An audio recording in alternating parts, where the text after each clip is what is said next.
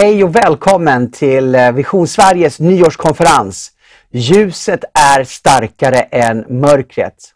Och eh, för dig som är ny här på konferensen så har vi kört några dagar nu och vi kommer fortsätta in också på det nya året 2022. Och idag är det den 30 december 2021 och imorgon är det nyårsafton. Vi kliver över in i ett nytt år och vi hoppas att det nya året ska föra med sig nya välsignelser. Eh, det år vi har bakom oss har varit en blandning av eh, sött och salt och vi får hoppas att det nya året får vara ett ljust år.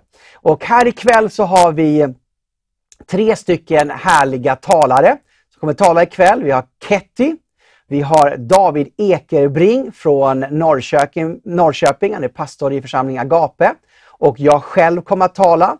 Och så har vi också Gabriel Pass som kommer ge vittnesbörd hur han blev frälst. Eh, Gabriel har haft ett stökigt liv bakom sig. han har fått möta Jesus nu och han är en riktig Jesu lärjunge. Så det kommer bli väldigt härligt att få höra på hans vittnesbörd här ikväll. Så vi kommer ha en jättefin kväll och vi kommer även be för dig som tittar ikväll och, och, och lyfta upp dig i olika saker som du står i också. Så välkommen till konferensen Ljuset är starkare än mörkret. Hej och välkommen tillbaka till studion. Jag har Gabriel, Yes. väldigt fint mellannamn. Marco, pass här. Eh, Gabriel, du är från Norrköping. Ja. Äh, Stockholm från början faktiskt. från Stockholm från början. Ja. Vart i Stockholm? Farsta. Från Farsta, Ja. okej. Och hur kommer det sig att du hamnade i Norrköping? Eh, ja, jag tror det för min pappa hade jobb där i Norrköping. Han jobbade som tandläkare. Just det. Eh, jag tror det är mest därför. Jag, jag var väldigt ung när jag flyttade från eh, Okej, Stockholm. Sex okej. år gammal. Just jag förstår. Mm. Men du börjar på rätt plats i livet i alla fall. Du börjar i Stockholm. Ja, Och eh, du är 20 år gammal. stämmer. Eh, och du, eh, hur länge har du varit frälst? Ja, jag frälst. Alltså, jag mötte Jesus första gången förra året i eh, september. Mötte jag hade ett starkt möte med, med Jesus Kristus. 2020 alltså? Ja, och då kan man säga där började min resa med honom också. Ja, ja. Eh, och sen eh, med omvändelsen och allt det här. Just det. kom ju under tiden där. Låt oss börja, låt oss spåra tillbaks. Eh, du eh, kom till Norrköping när du var sex år. Mm. Kommer du från en kristen familj eller? Ja, jag har haft ett troende föräldrar som har Ja. trott på Jesus och jag har gått på söndagsskolan när jag var liten och så men eh, själv har jag aldrig eh, burit med mig det i mitt hjärta utan det har mest varit att andra har sagt, min mamma har sagt det liksom. Det har varit historia för mig lite. Har ni gått varje söndag i kyrkan eller? Ja, sen, alltså, som liten så följde jag ju med på söndagsskola som sagt eh, men eh, Var det i Ga- Agape där du är med nu? nej, nu, det var pingst bara. Ja, pingst ja. Mm. Mm. Mm. Eh, så, så började det och sen så gled jag ifrån mer och mer desto äldre jag blev. Så runt kanske 10-11 års åldern så slutade jag gå till kyrkan helt och hållet. Mm. Gick på några enstaka ungdomsmöten Mm. bara för att vännerna var där och så. Men Hur var det att komma till ett möte när du inte hade den här relationen till Jesus? Ja. Kunde du ta till dig budskapet eller Mm. kändes det väldigt liksom, främmande? Eller? det var, det var jättesvårt för mycket fokus på annat. Liksom. Man Mm. satt och tänkte på vänner eller man satt och tänkte på Du var lite likgiltig för budskapet? eller? Ja, precis. Ja, man, man, man var där mest för, för, för vännerna. Och för, Men hade du ändå tro någonstans där under då eller? Alltså någonstans har jag alltid trott på en Ja, gud ja. som har skapat himmel och jord och så. Men Jesus har aldrig varit en... Eh, det- han har bara varit historia för mig. Liksom. Ja, ja. Alltså, evangeliet har bara varit ja, en berättelse. Just det. Mm. Och bad du någonting då i den här perioden? Liksom så här, om det hände någonting, att du bad en bön någon gång? Eller, eller var det så här, nej, du, du, leder, du verkligen långt borta från Gud? Eller? Ja, alltså, så jag har spelat fotboll hela mitt Mm. liv eh, i princip. Och eh, där har jag ju alltid bett om att jag ska bli fotbollsproffs. Okej. Eh, Ja, ja. Så där har jag ju faktiskt. Haft en, en, en form av relation med Gud, med Jesus. Då har jag ju bett till Jesus. Ja. Men det har ju bara varit för egna personliga eh, syften, liksom, Ja. att fylla det jag vill. Just det. Så det har aldrig varit den här överlåtelsen eller Nej, man, man, nej. man kollar vad, vad har Gud för mig egentligen. Nej. Gud var ett plus som skulle hjälpa dig med det du exakt, själv inte kan exakt. göra. Precis. Okej, men sen, sen då, du glider bort från Gud när du är 10-11 år och sånt Mm. Ja, där. precis. Eh, hur, hur lever du ditt liv? Vad, vad, leder liv? vad leder det till, att du glider bort från Gud? Ja. Du kommer ju från en kristen familj. Mm. Ja, vad händer? med dig? Det, det, som, det började väldigt tidigt egentligen innan det. Alltså jag var väldigt våldsam som liten mm. och, och, det, och, det, och, det, skapade mig ett hat mot andra. Liksom. Eh, att bruka våld och så, så då eskalerade Hade du ett väldigt hårt, hett temperament eller var, mm. var kommer det därifrån? Ja, väldigt impulsiv. Jag, ja. jag kan inte säga exakt vart det kommer ifrån det här med att vara våldsam. Det vet jag faktiskt inte. Men, men eh, att jag var impulsiv och gjorde saker bara rakt ut liksom och sa saker rakt ut. Det var, det var nästan som en, en natur i mig eller vad man ska säga. Eh, men eh, det eskalerade ju desto längre åren gick och så, och så blev det värre och värre och så började man göra andra saker och söka sig till umgängen som gjorde samma saker som jag. Brukade våld bland annat men också sökte sig till, till det destruktiva som typ ja, snusa, röka cigaretter. Det började tidigt liksom i, i i som 12-13-åring där att man gjorde sådana saker och, mm. och baxade saker. Och, och, och baxa sånt. betyder? Baxade är ju och, sno saker då. Mm. Eh, vi använder För den publiken baxa. som inte förstår vad baxa är precis, baxa. Jag har tonårsgrabbar så jag vet vad baxa är men ja. kanske en annan inte vet. Ja. Nej men, ja, men, ja, men sno saker helt mm. enkelt. Mm. I affärer eller? Ja, precis. Är det inte, inte så att du rånar andra eller? Eh, rån och rån, alltså man kunde ju ta värdesaker från andra, liksom väskor och jackor och sånt. Så när inte de såg det? Absolut, ja. då tog man absolut. Ja. Mm. Så det, det, det, började redan sen, som mm. 8-9-åring liksom, och, och, och, fortsatte att bli värre. Det blir värre mm. och värre mm. om man inte bryter med det. Liksom. Just det. Så var det. Mm. Och vad ledde det här till då? Sen? Det ledde ju senare... Det 15, 16, 17? Ja, det, precis. Det ledde ju till att det här destruktiva fick växa i mig eh, i och med att jag bjöd in det här. Och, och det gjorde att jag sökte mig till ännu mörkare saker. Och när jag blev 15, 16, 17 år gammal då slutade jag med det som var bra för mig. Jag slutade spela fotboll och jag sökte mig ännu djupare in under alkohol, festande, tjejer eh, och droger kom också in i bilden då. Mm. Eh, och jag började ta droger men jag började också sälja droger så jag mm. hade verkligen båda fötterna inne i det där, i det där mörkret. Eh, och det började ju där som, som ja, runt 17-18 år mm. gammal. Då var jag verkligen i, i det. Mm. Eh.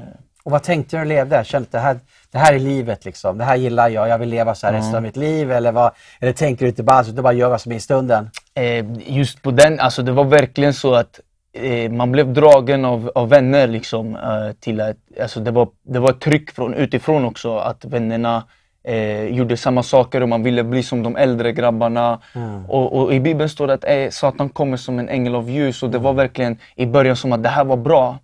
Eh, att det, de här, det var, folk hade pengar, folk hade... Ja, cool livsstil. Det var cool livsstil, de hade klockor, bilar och, ja. och, och, man ville verkligen vara som dem. Mm. Och, och, också att man ville få den här uh, bekräftelsen från andra och respekten. Mm. Och det hade de här äldre grabbarna en, en, en respekt mm. som egentligen är dålig för att man, man är egentligen rädd för dem. Liksom, för mm. de är... Hur vanligt tror du att det är bland ungdomar som växer upp, speciellt i förorten, mm.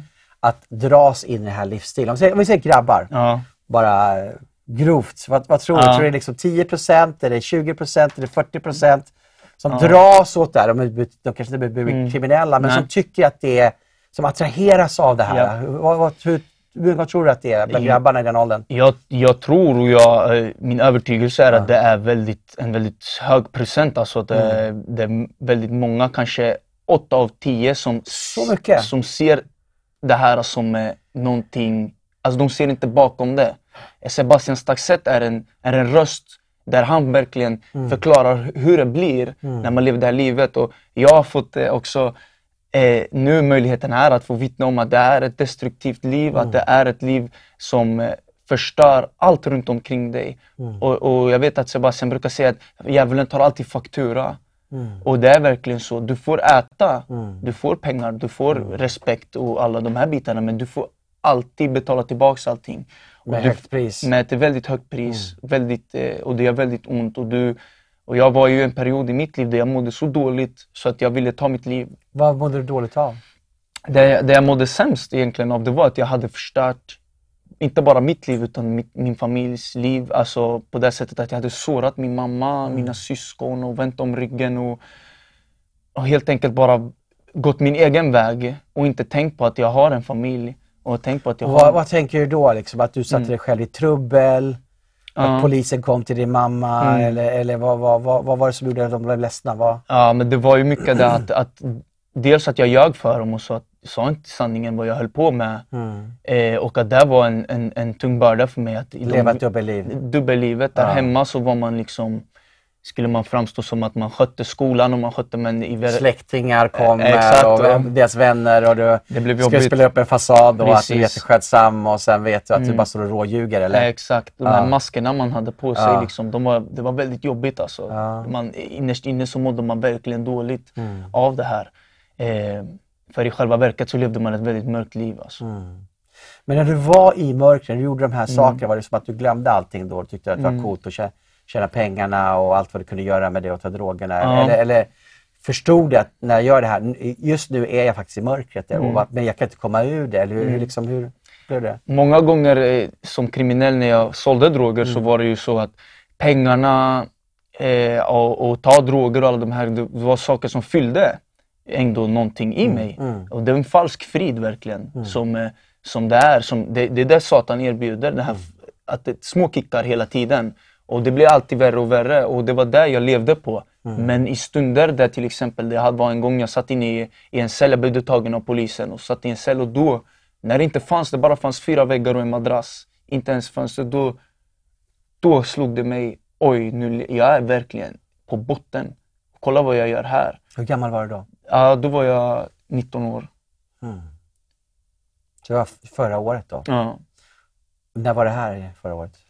Eh, förra året i, i eh, sommaren där. Ja, just det. Mm. Och när du då inser att jag är på botten, lite grann som då den förlorade sonen som sitter mm. med grisarna kanske då, mm. börjar fundera liksom över livet. att Ja. Vad, vad, vad, vad, vad är det för tankar som far genom dig? Att, ja, men du konstaterar att du är på botten, men mm. är det andra tankar som far genom ditt huvud också då? Eller? Ja, det kom upp väldigt mycket som alltså, bitterhet och hat i mitt hjärta. Liksom, mot? Och, mot, uh, mot allt och alla. Liksom. Ja. Att det, det, var som att alla var emot mig och ja. att det var inte mitt fel att jag var där, det var polisen och man, man började skrika. Självömkan. Ja, exakt. Det där kom upp. Men också att man hade sårat, att man, man verkligen tänkte på sin familj, mm. man tänkte på sitt liv vad ska det bli av, av mitt liv? Det är meningslöst, mm. livet är meningslöst. Liksom. Så de tankarna slog en liksom. Och, och, att någonstans att man har satt sig själv i den där situationen också. Att man är där på botten liksom. Mm. Så det slog mig verkligen. Det måste vara tufft att vara 19 år då och mm, mm. tänka att livet är meningslöst. Ja, verkligen. Ja. Det var så mörkt. Alltså, jag såg inget ljus. Nej. Jag såg inget ljus. Vad hände sen då?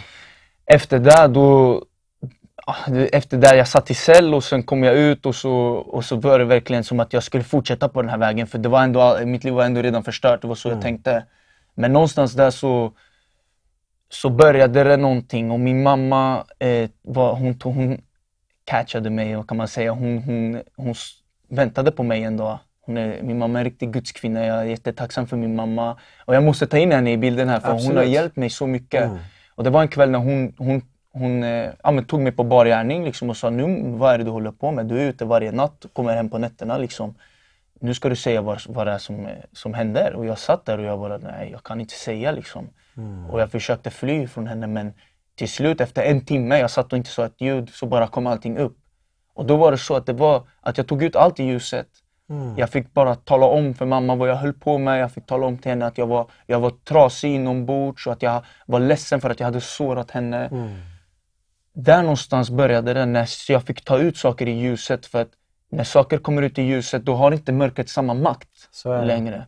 Och där någonstans så såddes ett, ett mm. frö i mig. Att ljuset fick sakta men säkert tränga sig in i mitt hjärta. Mm. Och, att Jesus, och att jag gav plats till Jesus. Jag gav plats till ljuset i mitt hjärta. Så efter det, efter bara någon vecka efter jag hade eh, bekänt de här grejerna för min mamma, så gick jag ner på mitt rum och, och, jag sökte, och jag sökte Gud för att jag kände att det var någonting nytt som hade hänt. Det, var ett frö som hade såtts i mig. Och jag, och, jag, och jag undrade, vad är det här för någonting? För det var så främmande. Ljuset var främmande för mig. Jag hade levt i mörker så många år. Mm.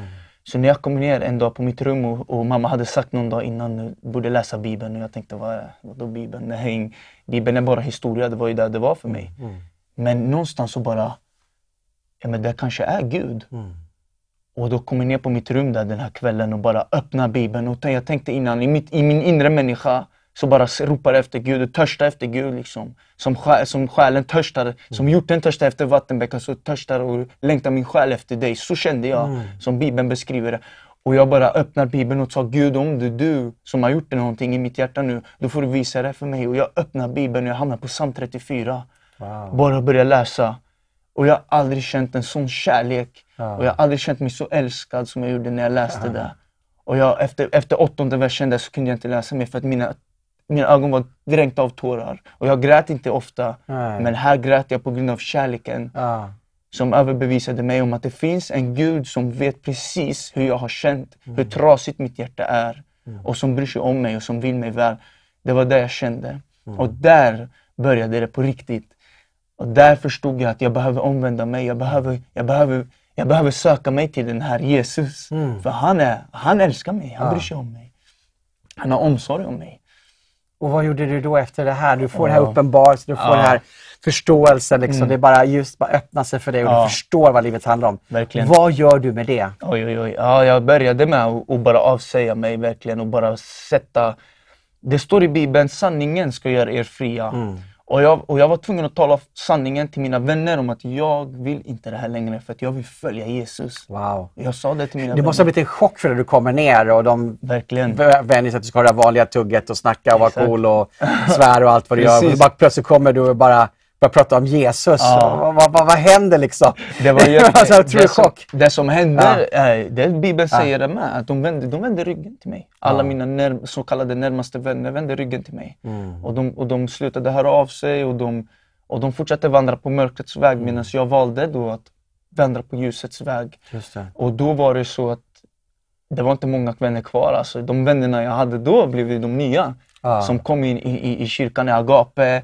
Var det flera vänner som blev kristna med- tillsammans med dig då? Eh, nej, Nej. Du var den enda. jag var den enda. Ja. Det var, Men du hade, du, hade, du hade bestämt dig så pass att det spelar ingen roll, jag följer Jesus nu. Liksom. Ja. Mm. Det var så, jag blev så övertygad, överbevisad verkligen av den helige Ande Mm. att Jesus Kristus är värd att följa. Det är värd att lämna allt det här jag hade, för jag hade mycket i den mörka världen. Jag hade, hade många vänner, jag hade ett stort nätverk där Mm. jag kunde Ja, jag kunde göra pengar, jag kunde göra de här grejerna men det var inte värt någonting Mm. Nej. i ljuset av vem Jesus Kristus är. Mm. Så så var det. Och då började den här processen och den kampen mot mörkret, där hela tiden mörkret försökte, försökte dra mig tillbaka. Men, jag, men ljuset är starkare än mörkret. Ljuset lyser i mörkret och mörkret har inte övervunnit det. står det i Bibeln. Och det var verkligen så. Till slut kom den här, efter ett år av kamp, då kom den här förlossningen kan man säga. Ja. Där det bara fick bryta ut och jag fick bli förlöst. Och, och, och verkligen på riktigt känna den här totala friheten i Kristus. Det tog ett år sa du. Det tog ett år Ja, ja. och jag var döpt. Jag, var, Ja. jag hade bekänt Jesus som Ja. Herre, men det hade inte den här riktiga eh, eh, knäck, den här riktiga omvändelsen från mig själv hade inte kommit förrän jag på riktigt gav hela mitt liv till Jesus och sa Herre Jesus, jag lägger mitt hjärta, jag lägger allt jag är och allt jag har på altaret. Jag lägger det på ditt kors Mm. och jag låter dig få ta över helt och hållet nu. Så ett års process Ett års process. att komma till en punkt där Jesus fick allt och du totalt kapitulerade. Verkligen. Mm. Wow. Vad har du att säga till våra tittare? Det kanske sitter någon här just nu, Mm. kameran där, Amen. som kanske var vad du var för Mm. två år sedan. Mm. Kanske är precis vad du var för ett år sedan när man börjar Mm. inse att jag har inte kontroll över mitt liv. Och eh, vad ska jag göra med mitt liv? Eller någon som kanske till och med precis tagit emot Jesus och Mm. känner att det drar åt båda hållen. Vad har du att säga? Tala till Mm. den personen där i kameran. Ja, det jag har att säga det är verkligen att Jesus Kristus är så mycket större, så mycket bättre och så mycket mer än vad den här världen kan erbjuda. Jag har testat i princip allt den här världen har att ge. Och eh, Jesus är det sanna ljuset, han är den sanna friheten, han är den som kan ge dig sann frid i ditt inre. Och han är den som förlåter dina synder och tvättar dig ren och du blir född på nytt. Jag ska läsa ett bibelord som jag fick på hjärtat från psalm 103 eh, som jag upplever också ska eh, tala ut till den som lyssnat på det här. Att psalm 103, vers 3 står det Han förlåter dig alla dina synder och botar alla dina sjukdomar. Han friköper ditt liv från graven och kröner dig med nåd och barmhärtighet. Han mättar ditt begär med sitt goda så att du blir ung på nytt som en örn. Och det är där verkligen han gör med ditt inre. Han gör dig på nytt. Han föder dig på nytt och du blir som en örn. Du flyger över alla andra liksom. Och du får vandra i, i, i fullkomlig frihet i namnet Jesus Kristus. Amen. Amen. Tack så jättemycket Gabriel. Amen. Tack. Underbart vittnesbörd. Och eh, du som tittar på det här, eh, vi jobbar med Vision Sverige heter kanalen som du förstår. Och eh, vi är en kanal som också finansieras av frivilliggåvor. Så eh, vi vill gärna att du står med oss. Du kan swisha oss eller vipsa oss om det är från Norge. Eller du kan också bli månadspartner genom att ringa det här numret och få, eller smsa och skriva partner. Så, eh, så kommer vi kontakta dig så att du kan bli månadsgivare. Eh, så att, eh, tack så jättemycket att du står med så att vi kan fortsätta att arbeta med för evangeliet. Det är oss som heter. Hej och välkommen tillbaka till studion. Jag har Katti Demeter. Yes, Ketty. Ketty Demeter. Jag säger alltid Katti, jag vet inte varför det blir så. Eh, Det är okej. ja, det är okej. Ja. Säger hon i alla fall. Eh, Ketty, du är ju programledare Ja. på Vision Sverige. Du är ganska ofta här. Hur, Ja. ofta är det? En gång i månaden? Två gånger i månaden? Ja, det en gång i veckan? det beror väl egentligen lite på, lite olika. Säsongvis är här, kan jag vara här ganska många gånger och sen så ibland det kanske är bara två gånger i månaden. Ja. Och så, ja, så det är lite olika. Just det. Hur, hur gammal är du? Jag är 31. 31? Mm. Du har varit frälst hela livet eller? Nej, det har jag inte. Eh, jag eh, fick möta Jesus för, vad är det, ungefär en eh, 11 år sedan, 11-12 år sedan Just ungefär. Eh, det är en väldigt lång story. Så Du jag, var 20 ungefär då? Ja, precis. Mm. Så att det är en väldigt eh, lång story men jag liksom ska försöka hålla den lite kortare. Då. Jag ska, jag ska faktiskt fråga dig ikväll Ja. om den storyn. Mm. Men innan du ska få göra, berätta din historia så ska du predika ikväll. Jaha, okej. Ja. Så att eh, vi tänkte köra lite lovsång och sen ska du få eh, ge ett, ett ord det blir jättebra. inför det nya året, vad det nu är för ord du har fått. Super, super. Ja. Ja, det blir Så bra. att vi ska köra lite lovsång igen och sen är du välkommen att få lyssna till Ketty Demeter. You got it. Yes, då är vi här nu. Eh, och vi har ju den här nyårskonferensen. Vilken fantastisk förmån att vi får ha det kära tittare, eller hur?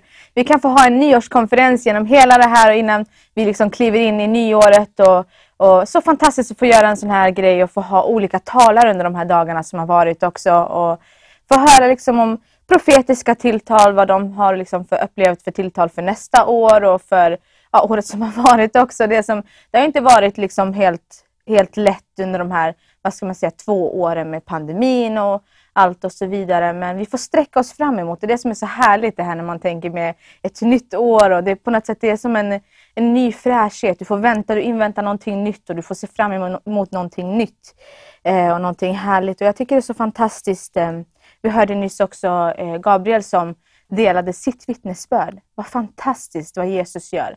Han får frälsa människor. Jesus möter människor än idag. Han får, det här var ungefär ett år sedan. Så mitt i den här pandemin så, så möter Jesus eh, människor och kommer till dem personligen.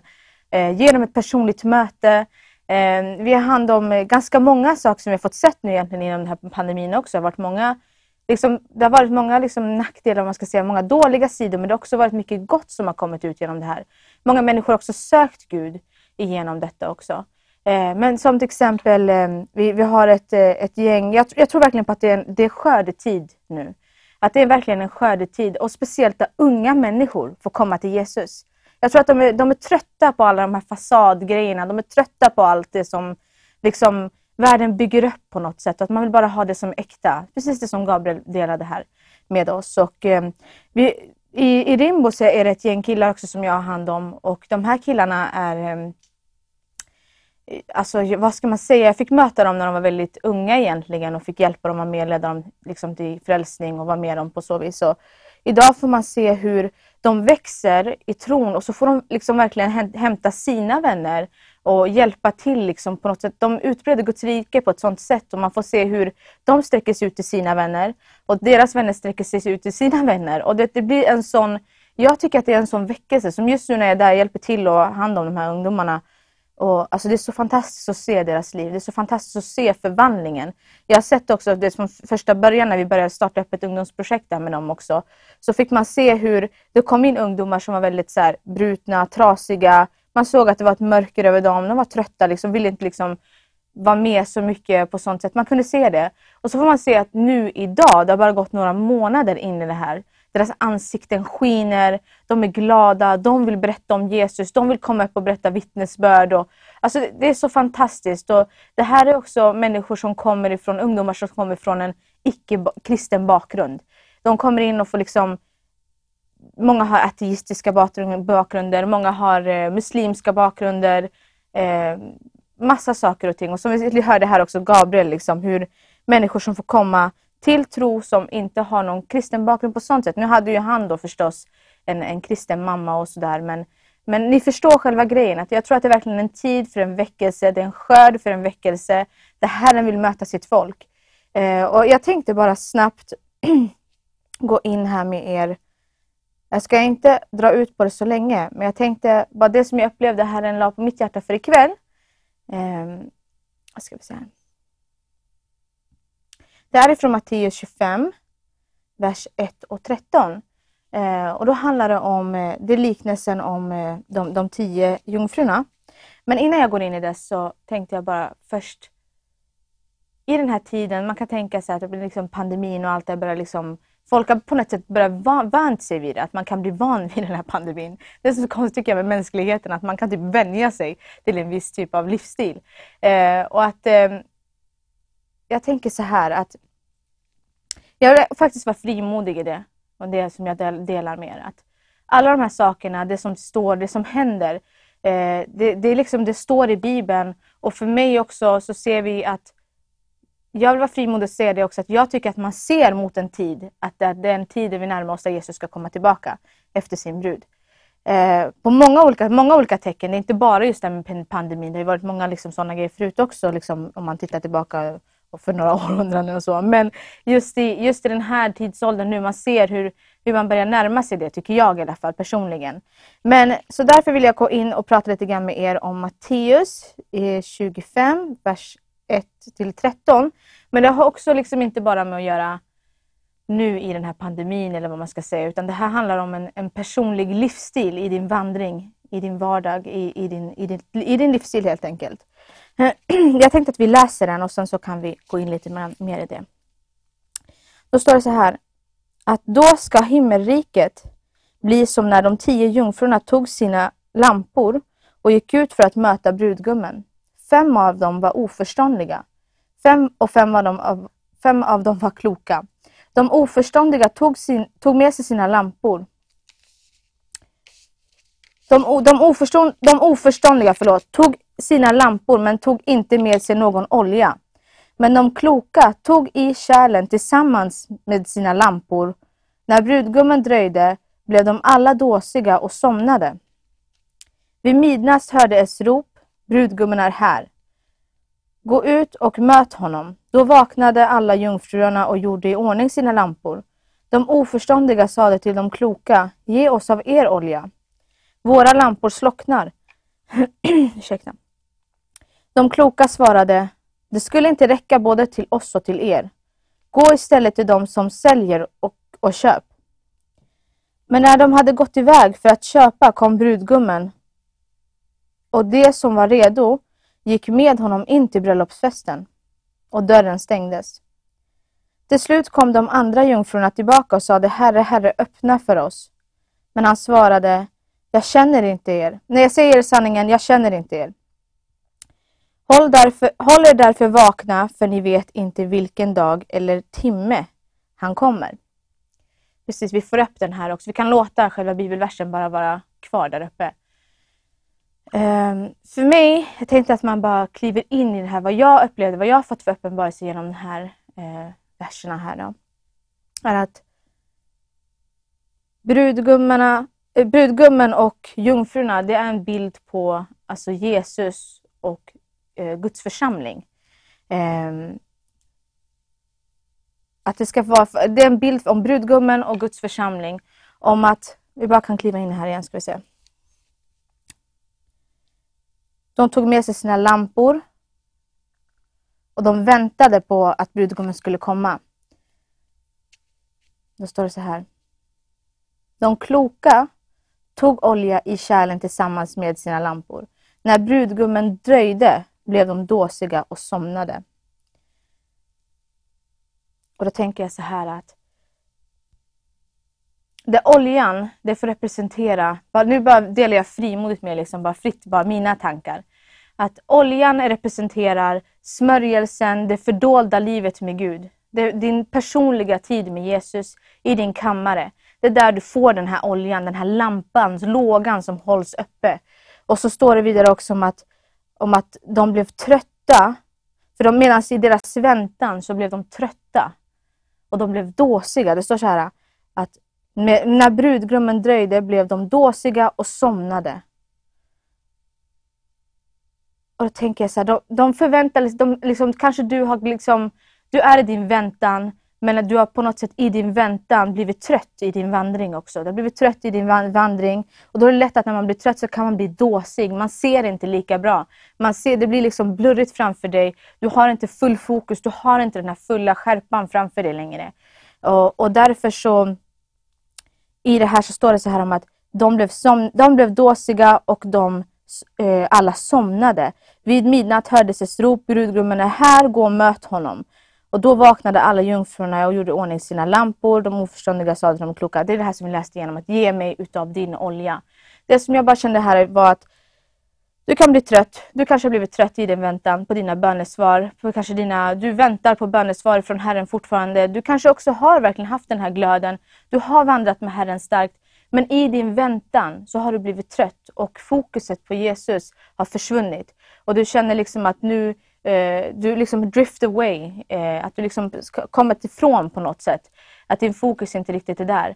Uh, och att det är just den här lampan som vi pratar om, att ha oljan i lampan. För mig är det att när jag är med Jesus i det fördolda, det är där jag upplever att jag får den här lampan, där får jag den här oljan som tänds på.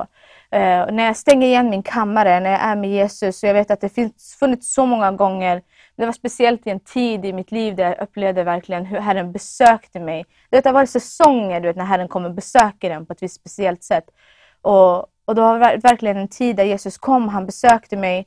Det, det, kunde gå dagar innan jag kom ut ifrån mitt rum för att han mötte mig så starkt. Jag kunde uppleva den helige Andes närvaro. Han talade till mig, han visade till mig saker. Eh, och det, sådana stunder för mig har märkt mig. Sådana stunder har märkt mig. Det kan vara jättehärligt. Vi kan komma till en kyrka. Vi kan få vara med på söndagar på gudstjänsten och vi kan även komma på en härlig konferens. Vi kan även sitta och lyssna på den här Eh, tv-sändningen här just nu och låta till och med lovsång gå i ditt hem hela tiden. Men det är någonting speciellt när du avlägsnar tid, sätter undan tid för att vara med den helige Ande. När du verkligen bara sätter det där inför honom och bara, helige Ande, jag vill, jag vill bara ta min tid med dig. Jag vill lära känna dig. Visa mig vem Jesus är. Låt mig komma nära dig. När du på något sätt börjar så få ha den här ärliga kommunikationen mellan dig och honom. Eh, saker och ting som du undrar över, saker och ting som du tänker på. Så vill han svara dig. Du vet att det är din lagliga rätt också att höra Guds stämma. Det är din lagliga rätt att, att ha en relation med honom. Det var Jesus betalade för. Han betalade för korset, precis just det. Du ska få ha en relation med den heliga Ande. Du ska få höra hans röst. Den heliga Ande han är här för att, för att förverkliga och förhärliga Jesus för oss. Och det är något som jag har upplevt så många gånger när jag har varit med honom. Jag vill bara säga det att du som kanske har blivit trött, du som kanske det har blivit dåsigt, du som kanske inte riktigt upplever Guds röst på samma sätt längre eller liksom, ja, det har bara blivit, du har blivit trött bara i din väntan, i ditt fokus. Jag vill bara säga till dig att det finns en ny kraft att hämta. Det finns en ny smörjelse att hämta från Herren. Det finns en ny, och speciellt nu när vi ska kliva in i det här nya året också så finns det en ny tid, det finns en ny kraft, det finns en ny smörjelse att få kliva in i. Eh, och Herren har inte glömt bort dig. Jag upplever bara att jag ska säga det också till dig. Herren har inte glömt bort dig. Han har inte glömt bort dina bönesvar. Han har inte glömt det som han har, som, som du, som han har för dig, som du också har bett honom om. Eh, att det ska få komma en tid där du ska få kliva in i det. Men, men the secret place, alltså bönekammaren, det är där som är din nyckel. Du vet, I bönekammaren när du kliver in där, jag gillar egentligen det engelska ordet, the secret place. Liksom, där är ingen annan, bara du och han. Där är bara du och han som kan få, få liksom dela de här hemligheterna. Han får dela hemligheterna med dig, du får dela hemligheter med honom. Det är en sån kommunikation som sker där. Det är någonting som är så intimt, någonting som är så äkta som sker där. Och det märker dig på insidan. Eh, de stunderna som jag kan, alltså jag kan ta så många tillfällen Men det är verkligen, man har varit på så många konferenser, många kyrkmöten, alla de här grejerna som jag pratade om nyss. Men det finns ingenting som kan beröra dig så som den helige Ande kan beröra dig i det fördolda. Så att det vill jag uppmuntra dig med, att verkligen låta, ge plats åt det. Ge plats åt den helige Ande att möta dig. Eh, för att jag tänker också så här att eh, i en tid som den här nu som vi, vi har klivit in i. Men för mig, som jag sa innan, jag, tyck, jag ser att man kan, man, vi har klivit in i en tid där eh, vi ser att Jesus kommer komma tillbaka snart. Men att i en tid som denna så kan vi inte leva på någon annans olja. Vi ser hur det är klart och tydligt i Bibeln. Jungfrurna, de som inte var förståndiga, de hade inte med sig sin egen olja. Eh, och då klarade de inte sig. De kunde inte komma med in på den här bröllopsfesten. Så vi kan inte leva på någon annans olja. Vi kan inte leva på vår pastors olja, på vår lovsångsledares olja, eller på min mammas, eller på vem, som du, ja, vem du tänker. Vi kan inte leva på deras olja. Vi måste ha en egen olja som kommer ifrån Herren. Och jag talar bildligt sett med er nu, alltså genom Bibeln här om att vi behöver oljan som kommer, som sagt, för mig i alla fall, vad jag har märkt, den här oljan, den här lågan. Varenda gång jag känner att jag liksom börjar drift away, blir trött, börjar liksom svalna, börjar på något sätt fokuset börjar försvinna. Eh, och det, det, blir dåsigt. Förstår ni? Då, varenda gång vet jag att jag måste söka mig tillbaka in i, det in i the secret place. Jag vet att jag måste avskilja mig då och bara kliva in inför Herrens ansikte. För då behöver jag den här nya lampan, den här nya oljan till min lampa. Den nya smörjelsen. Men också, för det kommer en sån medvetenhet om livet, du vet, när man är med Jesus. Där, där känner jag verkligen verkligheten. Eh, den blir så sant för mig om, med, om livet, om allt vad som är. För att där kommer verkligen verkligheten in och den berör mig på ett helt annat sätt. Jag ser klart igen. Jag ser tydligt igen. Det är inte suddigt. Jag har, jag, jag har full fokus. Jag förstår vad jag ska göra. Jag fattar vad saker och ting handlar om. Och det är när man kommer för att man är med Jesus. Men sen samtidigt, du kan tänka sig, ah, men för mig har också lovsång verkligen varit ett nyckel i när jag kliver in i det fördolda när jag är med Jesus. Oftast man pratar ju där, jag umgås med honom. Eh, jag vill bara ta det väldigt så praktiskt för er hur det typ ser ut för mig. I det att jag såklart går in i Guds ord och man läser Guds ord och man låter den heliga Ande beröra vid dig och man liksom kliver in där inför, inför liksom Guds ansikte och vill avskilja sig helt enkelt och bara berätta för honom hur mycket man älskar honom. Men, men samtidigt för mig så är det också att mitt kärleksspråk till Gud är också genom min sång. Och då kan du tänka, ah, men Katie, du sjunger ju, det är därför. Men jag tror faktiskt inte det. Jag tror att vi alla är kallade till att lovsjunga honom. Vi alla är kallade till att ge honom våran sång. Och att för mig är det så fantastiskt och det blir en sån grej att när vi kan få beskriva det genom sången. När vi kan få bara komma in och kliva in inför hans ansikte och bara lovsjunga honom. Lovsjunga honom, det är nyckeln eh, för att kliva in inför Guds ansikte. Men inte bara för att kliva in inför Guds ansikte, men det har också varit för mig genom att har jag gått igenom svårigheter ibland, har jag gått igenom tung, tunga grejer igen ibland, då har min nyckel varit att lyfta mina händer och lovsjunga mig ur, ur den situationen. Eh, så att jag vill uppmuntra dig med det där hemma också om det kan vara så att du kanske går igenom någonting, kanske har fått något dåligt besked från läkaren, eh, går igenom en jobbig, tuff situation i din familj. Kanske någon familjemedlem som du ber för och tappat hoppet om och liksom orkar inte mer helt enkelt. Och blir trött i din, i din, i din väntan på dina bönesvar och så vidare. Så vill jag uppmuntra dig att din personliga relation med Jesus i kammaren, bakom en stängd dörr, där det är bara du och han, där du bjuder in den helige Ande och får dig, lovsjunga dig ut genom det. Eh, och jag tror verkligen att det kommer få vara nyckeln som sagt, jag har sett det i, i, mitt liv så många gånger och kommer fortsätta med det också. Men många också vänner som man vet. Så att det liksom är... För mig är det en, det är en självklarhet när jag kliver in inför Guds ansikte att jag vill lovsjunga honom. Så att eh, jag vill verkligen uppmuntra er med det. Sen också så tänkte jag på det här att eh, jag upplevt också i den här tiden att det har varit väldigt mycket så distraktioner. Mycket saker och ting som vill distrahera en och ta bort ens fokus ifrån Gud. Eh, och jag vet inte om det är också ni som kanske upplevt något sånt där hemma också. Och då är det här igen, tillbaka. Det är bara att springa in. Jag vet att jag jobbar och tjatar om det här nu. Men det är secret place, alltså i det fördolda, i din kammare. Matteus 6 och 6 pratar om det så mycket, att när du börjar gå in i din kammare. Och att gå in i din kammare, var där, spendera tid med Jesus. Eh, och då, då säger Matteus 6 också 6 säger så här att, att då ska eh, din Gud som ser i det fördolda belöna dig i det öppna. Och jag tänker absolut, det kan vara mycket. Det kan vara dörrar, det kan vara dina bönesvar, det kan vara massa andra saker. Men jag, jag tänkte på en grej. Jag tänkte så här, tänk om belöningen är Jesus själv. Skulle det vara nog? Om Jesus var belöningen för att du har gått in i the secret place. För att du söker honom i det fördolda. Utan någon agenda. Du vill inte ha en plattform, du vill inte ha, du vill inte ha alla de här grejerna. Du vill, du vill bara söka honom för att du älskar honom. Skulle det vara nog? Skulle det räcka? Jag tror att Jesus i den här tiden nu, han letar efter, efter eh, lovers, säger jag på engelska. Alltså människor som verkligen älskar honom. Vi kan bara få lägga ner alla agendor. Vi kan få lägga ner allting.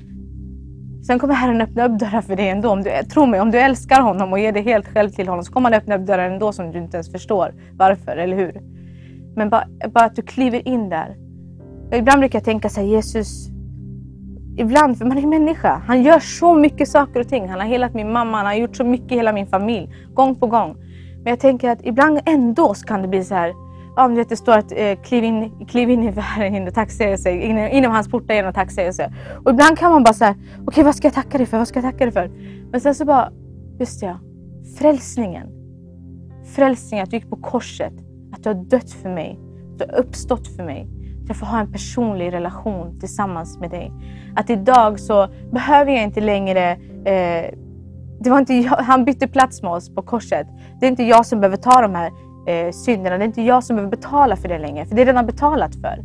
Jag får gå frikänd. Vilken gåva! Vi har precis haft julen också nu där vi har haft mycket, vi har pratat om julevangelium och, och, och allt med att Jesus kom som våran fridsförste. Och, men vilken gåva som Jesus fick komma med till oss. Att få, vi får bli friköpta att vara hans.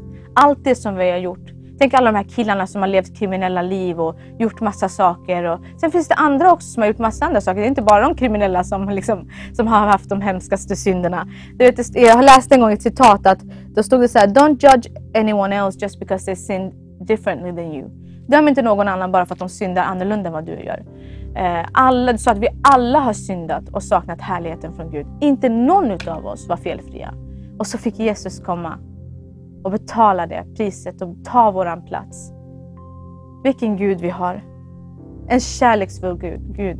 Verkligen när jag ser Jesus, när man ser hans liv, när man ser han i evangelierna, man, egentligen man ser ju han genom hela Bibeln. Då får man verkligen se bara vilken kärleksfull Gud vi har. Det finns så många andra religioner som de, de har liksom sina gudar och de måste göra massa saker och ting.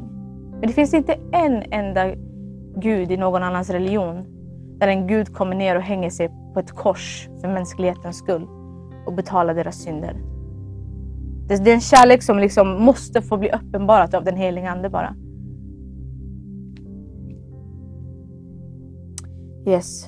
Så att jag tänker så här att oljan, vi bara går tillbaka till det igen, med att oljan Eh, vi kan inte leva på någon annans olja, att vi får leva på den oljan som kommer ifrån den helige Ande. Att vi får ta emot ifrån det. Jag tänker bara att vi läser den en gång till, sen ska jag bara... Det står så här då. De gick ut för att möta brudgummen. Fem av dem var oförståndiga, fem av dem var kloka. De oförståndiga tog sina lampor med sig, tog sina lampor men inte sin olja. Medan de kloka tog med sig kärlen och med sina lampor och brudgummen dröjde blev de dåsiga och somnade. Vid midnatt hördes ett rop, brudgummen är här. Eh, medan de hade somnat så kom han. Och på något sätt, vad vill jag komma med det här? Inte någon fruktan, absolut inte någon fruktan. Utan bara att man har en andlig vakenhet, att man vakar, att man ber, att man har en nära relation till Jesus. Så när han kommer så kan vi tillsammans då, som här, gå ut och möta honom. Och då vaknade alla jungfrurna och gjorde i ordning sina lampor. Men de oförståndiga sa till de kloka, ge oss av din olja. Det här har vi redan gått igenom, det ser vi. Men de kloka säger att det skulle inte räcka både till oss och er. Eh, hoppar över bara här. Så, så här. Men när de hade gått iväg för att köpa kom brudgummen. Eh, och se, de som var redo gick med honom in till bröllopsfesten. Och dörren stängdes. Och till slut kom de andra jungfrurna tillbaka och sade Herre, Herre, öppna för oss. Men han svarade Jag säger sanningen, jag känner inte er. Och det är det här som jag tänker att allting för mig, det här är alltid vad mitt message kommer vara. Att det är fördolda, att det är platsen med Jesus i din kammare. Du måste lära känna honom. Det är inte att du måste, utan det, det är att Du vet att det för mig är det en sån att man blir beroende av den helige Andes närvaro. Man blir beroende, man, liksom, man kan inte leva utan den. Jag kommer ihåg när jag tänkte det när jag blev frälst efter något år, två, och tänkte jag Jesus, hur kunde jag leva utan dig? Hur kunde jag andas utan dig? Hur gick det? Hur kunde jag liksom ta ett steg utan dig? Och, och det är exakt på det här sättet som jag tänker att när vi, när vi får kliva in i det, när vi får lära känna honom, så får vi se vilken kärleksfull, vilken god Gud vi har. Och då ska han inte heller visa bort oss. Då ska vi få följa med honom in på den bröllopsfesten som han talar om. Kristi, församlingen, Kristi brud, ska få komma med honom. Vi ska få äta och vi ska få fira tillsammans med Jesus.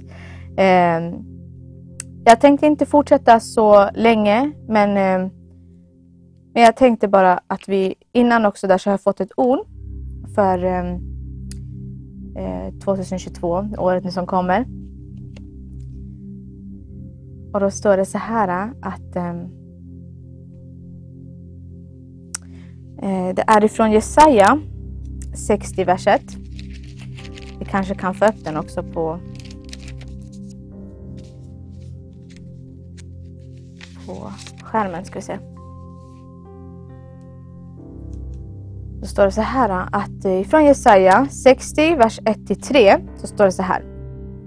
Det här har jag upplevt. Vi brukar oftast göra så att varje, varje nyår så brukar jag söka Herren, speciellt på nyår, men nu kom det lite tidigare eh, det här året. Men på nyårsafton brukar jag ta tid och stänga in mig och bara söka Herren och bara be honom om ett ord för året som kommer och så att jag vet bara liksom vad jag ska vad jag på något sätt ska ställa mig in till och ge mig hän åt mer och så.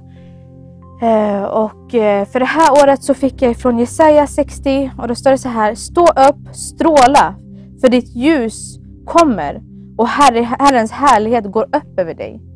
Se, mörker ska täcka jorden och täcka folken, men över dig ska Herren gå upp och hans härlighet ska uppenbaras över dig. Eh, för mig, jag tog det på ett sånt sätt, vi ser liksom det kan låta tjatigt det här med pandemin och hela det här köret. Men det är mycket, mycket mörker som täcker över jorden, som ska komma över jorden. Men sen samtidigt över dig, jag vill säga så, Guds församling. Över dig, du troende som älskar Jesus, som vandrar med Herren. Över dig, Guds församling, så ska Guds härlighet få gå upp. Tänk dig det, vilket löftesord. Medan det blir mörker runt omkring på jorden, så ska Guds ljus, Guds härlighet får bara verkligen stråla över oss. Vi ska, det står också så här, stå upp, stråla, för ditt ljus kommer. Herrens härlighet ska gå upp över dig. Se, mörker ska täcka jorden och täcka folken, men över dig ska Herren gå upp och hans härlighet ska uppenbaras över dig. Nu står det sen lite vidare egentligen, det står hedna folken ska vandra i ditt ljus, kungar i glansen. Jag, jag tänker det här att jag verkligen tror, verkligen, upplever det, att det ska få vara en skördetid bland många ofrälsta. Där vi ska få se en skörd bland många, speciellt bland många unga människor jag upplever verkligen det. Och då är det dags för oss att få ställa oss upp, stå upp och få vara ett ljus för Jesus. Eh, Okej, okay, nu ska vi göra så här. Jag ska inte hålla mig så långt i det, så jag tänker att vi tar en bön bara nu. Och eh, yes, så vi bara tar en bön. Vi bara tackar dig Jesus för det här ordet Herre. Du ser just nu om Matteus, om jungfrurna Herre. Det som vi läste just nu Herre. Om den här oljan Herre som vi vill ha till våra lampor Herre. Det som vi vill bara få vandra i, Herre, få relationen till dig, Herre. Få vara nära dig, heligande. Få vandra tillsammans med dig, Herre. Utan agendor, utan motiv, Herre. Att vi bara kan få kliva in inför dig, Herre, och bara få ha... Att du faktiskt får vara nog, Jesus. Att du får vara nog, Herre.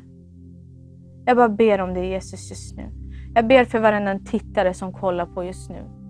Tack heligande. Jag bara ber om en enkelhet i det, i det fördolda Herre, medan de söker dig i, i det fördolda i sin kammare Herre, sin bönekammare.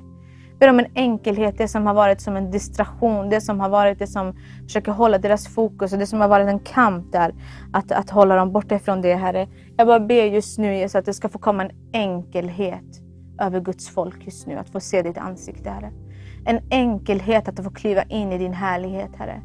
Tack Jesus att du ska få komma en, en enkelhet, en simplicity Herre. En enkelhet Herre. Att det ska få enkelt att bara få luta sig in i det Herre. Jag ber om nya tilltal för varenda en Herre. Tilltal och profetiska tilltal och uppmuntrande för var och en som kollar Herre. För hela Guds folk i Sverige Herre. Bara lyft upp Sverige inför dig just nu Herre. Jag tackar Jesus för varenda en kristen människa som älskar dig Herre. Varenda en Herre, hela församlingen i Sverige Herre. Jag ber för den just nu Herre. Tack att din härlighet ska få gå upp över den i 2022, Herre. Jag bara vill hålla fast vid dig Jesus just nu. Din härlighet ska få lysa klart. Och den skördetid som kommer också, Herre. Tack Herre att du är den som håller lågan tänd i våra, i våra, våra hjärtan, Herre. Du är den som håller lampan tänd, Herre. Du är den som ger oss oljan, Herre. Så jag bara ber om det heliga Ande, att du ska verkligen få förhärliga Jesus för oss. Få dra oss närmare Jesus. Tack helige Ande, vi älskar dig Herre. Och om det är någon också som kämpar och som har blivit trött i vandringen och som det har blivit dåsigt för Herre. Jag bara ber just nu helige Ande att du bara får komma med en, med en andlig väckelse. Personlig andlig väckelse Herre. För var och en just nu. Tack helige Ande. Tack helige Ande. Ny kraft bara, jag ber om det. Ny kraft, en ny smörjelse Herre. Tack Jesus. Tack Herre att du fyller och du berör just nu Fader.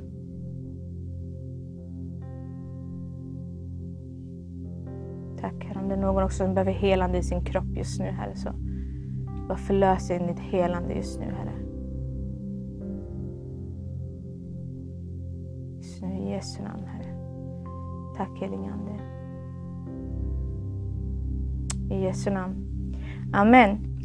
Amen. Jag hoppas it made sense. Men vi säger så, så vi fortsätter så är vi snart tillbaka. Marco. Hej och välkommen tillbaka till studion och vi har Ketty här tillbaka igen Ja. som har delat ett ord med oss. Yes. Tack att du är här ikväll Ketty. Ja, tack. Det är kul att vara här. Ja. Ja. Ketty, alltså jag vet inte hur du blev frälst. Du sa i början av kvällen här Ja. att du blev frälst när du var 20 år. Ja.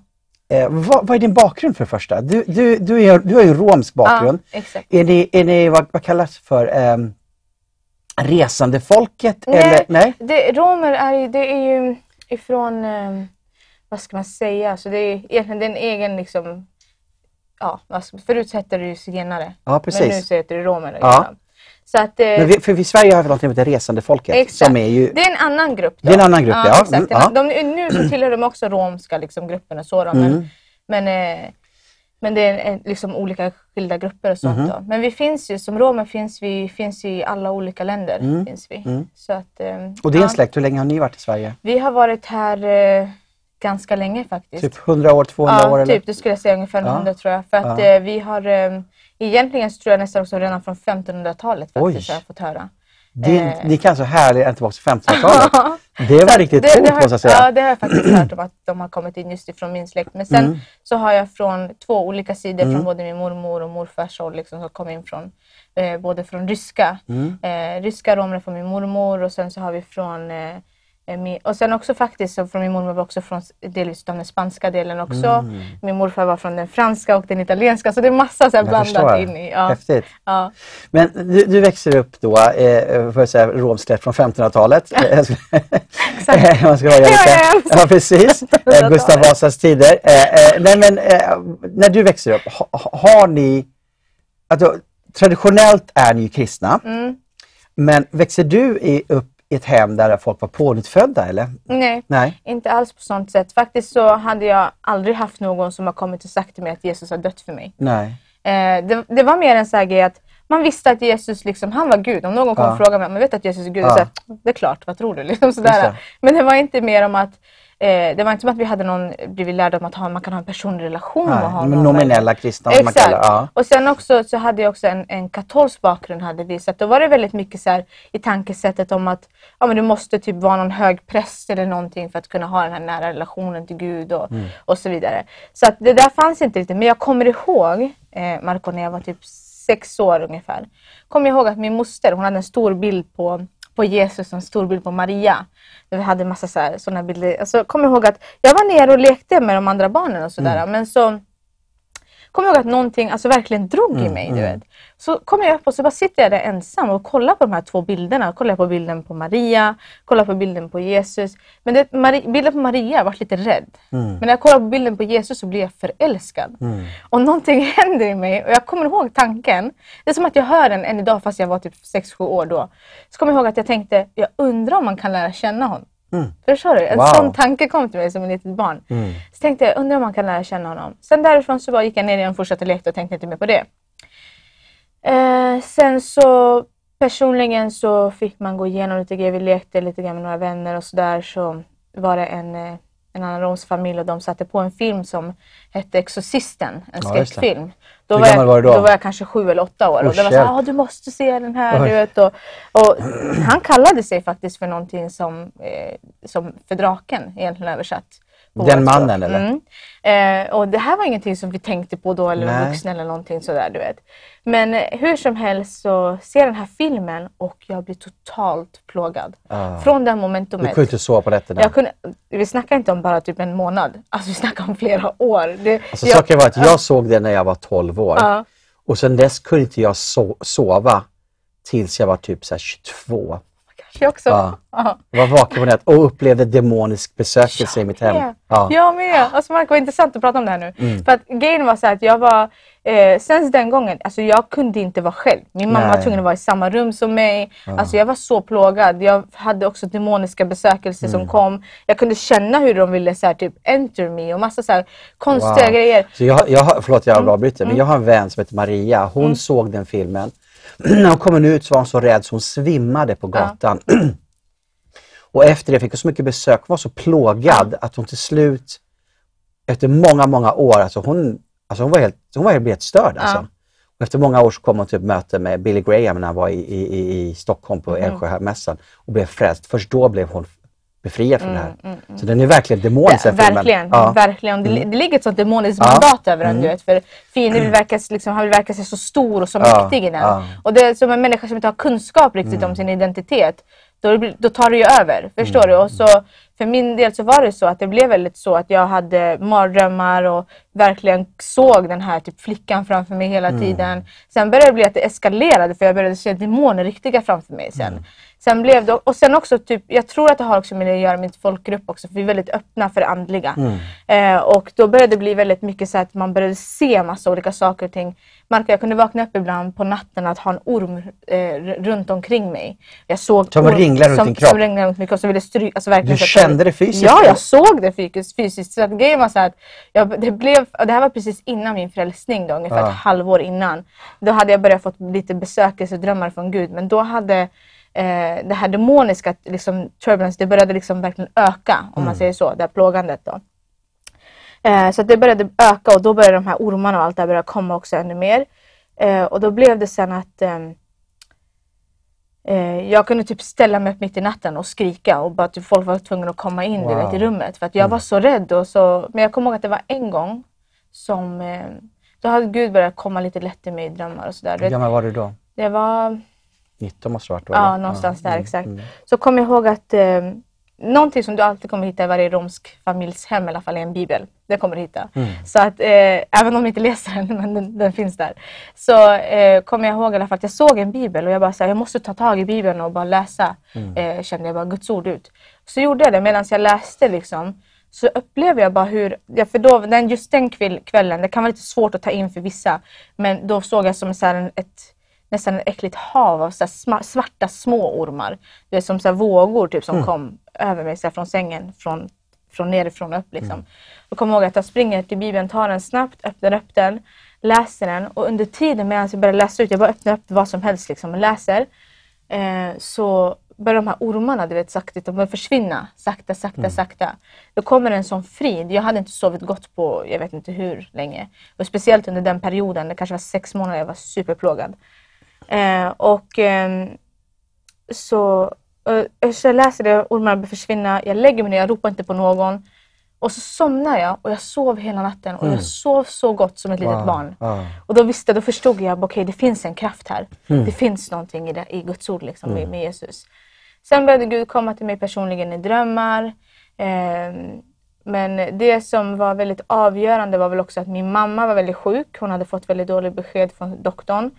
Eh, det sista doktorn sa till henne var att gå hem, ta din tid med din familj för du har inte lång tid kvar att leva. Har de cancer? Eh, hon hade en massa olika lung, eh, lungsjukdomar. Lungorna hade, kapaciteten hade gått ner till det var jättelågt. Alltså det var liksom snart slut. Sen var det KOL och så hon skulle få en sån här uh, apparat som man har med sig och andas igenom och massa massa grejer. Men man var ung, hon var inte så gammal. Hon var kanske 45 eller något sånt där. Ehm, och ehm, ja, massa sjukdomar i alla fall där som doktorn säger det till henne och ehm, så kom hon på ett möte eh, och den här kvinnan får ett kunskapens ord. Hon, vi hade aldrig varit i någon kyrka. Men det var en bekant till mamma som sa kom med till kyrkan, liksom, ta en tid. Liksom, vi tror att det är en helande mirakelkonferens på Arken. Var det. Så kom min mamma dit och så ehm, så får Linda Berling fått kunskapens ord. Så hon bara, "Ja, jag upplever att det är en kvinna här, du har de här, de här sjukdomarna, doktorn har sagt det här och det här, det här till dig. Jag upplever att Gud vill hela dig ikväll. Mamma gick inte fram för hon vågade inte, hon såg folk som föll i anden och du vet massa grejer. Du vet, det är härligt där på Arken och sådär. Så det blev, hon var väldigt såhär, det var ingenting, hon blev rädd helt enkelt så hon gick inte fram. Sen då går det ungefär 20 minuter så kommer hon fram till mammas rad eh, och så säger hon, kvinna jag upplever att det är du, kom fram. Be för mamma. Mamma beskriver som att hon kände eh, Guds kraft gick igenom henne. Hon var ju helt så här, försvann du vet och så kom jag upp därifrån så var hon så full så berättade hon för mig att hon inte kunde hitta tillbaka till sin plats. Wow. och så, ehm, och, men hon bara visste, hon bara visste att jag är helad. Hon bara kände det. Så hon kommer hem, hon slänger sin medicin i soptunnan. Men så vill hon gå tillbaka till doktorn för hon vill ha det här på bevis också. Hon går till doktorn och doktorn bara Kvinna, vad har du gjort? Vad har hänt? Liksom, vad, vad har du gjort för Ja. någonting? Och då säger hon till honom att eh, ja, men det här är Jesus. Det är han som har helat mig. Det är han som har gjort det här. Säger han till henne, ja men det kan inte vara någon annat än Jesus. Liksom, så han som har gjort det här.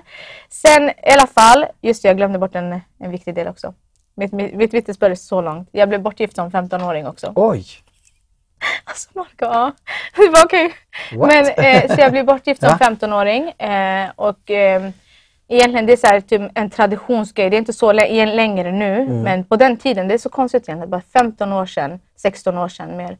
Eh, så liksom kan det ha en sån, eh, så, har förvandlats så mycket att idag så är det inte så längre. Nej. Men hur som helst, så på den tiden var det så i alla fall och ehm, fick gå igenom jättemycket som det också, som en ung tjej, klarade inte av det. Du vet, och, så att det, bara, det funkade ju inte så de körde hem mig. Jag var ju ett barn fortfarande. Jag, Alltså liksom- när ni skulle gifta er, Ja. eller, var du redan gift? Eller? Ja, fast det är inte liksom det här att du har papper och Nej. de här grejerna. Det var liksom ja, på ett sånt sätt då. Ja. Så en stor fest och sen så ska du leva som så då.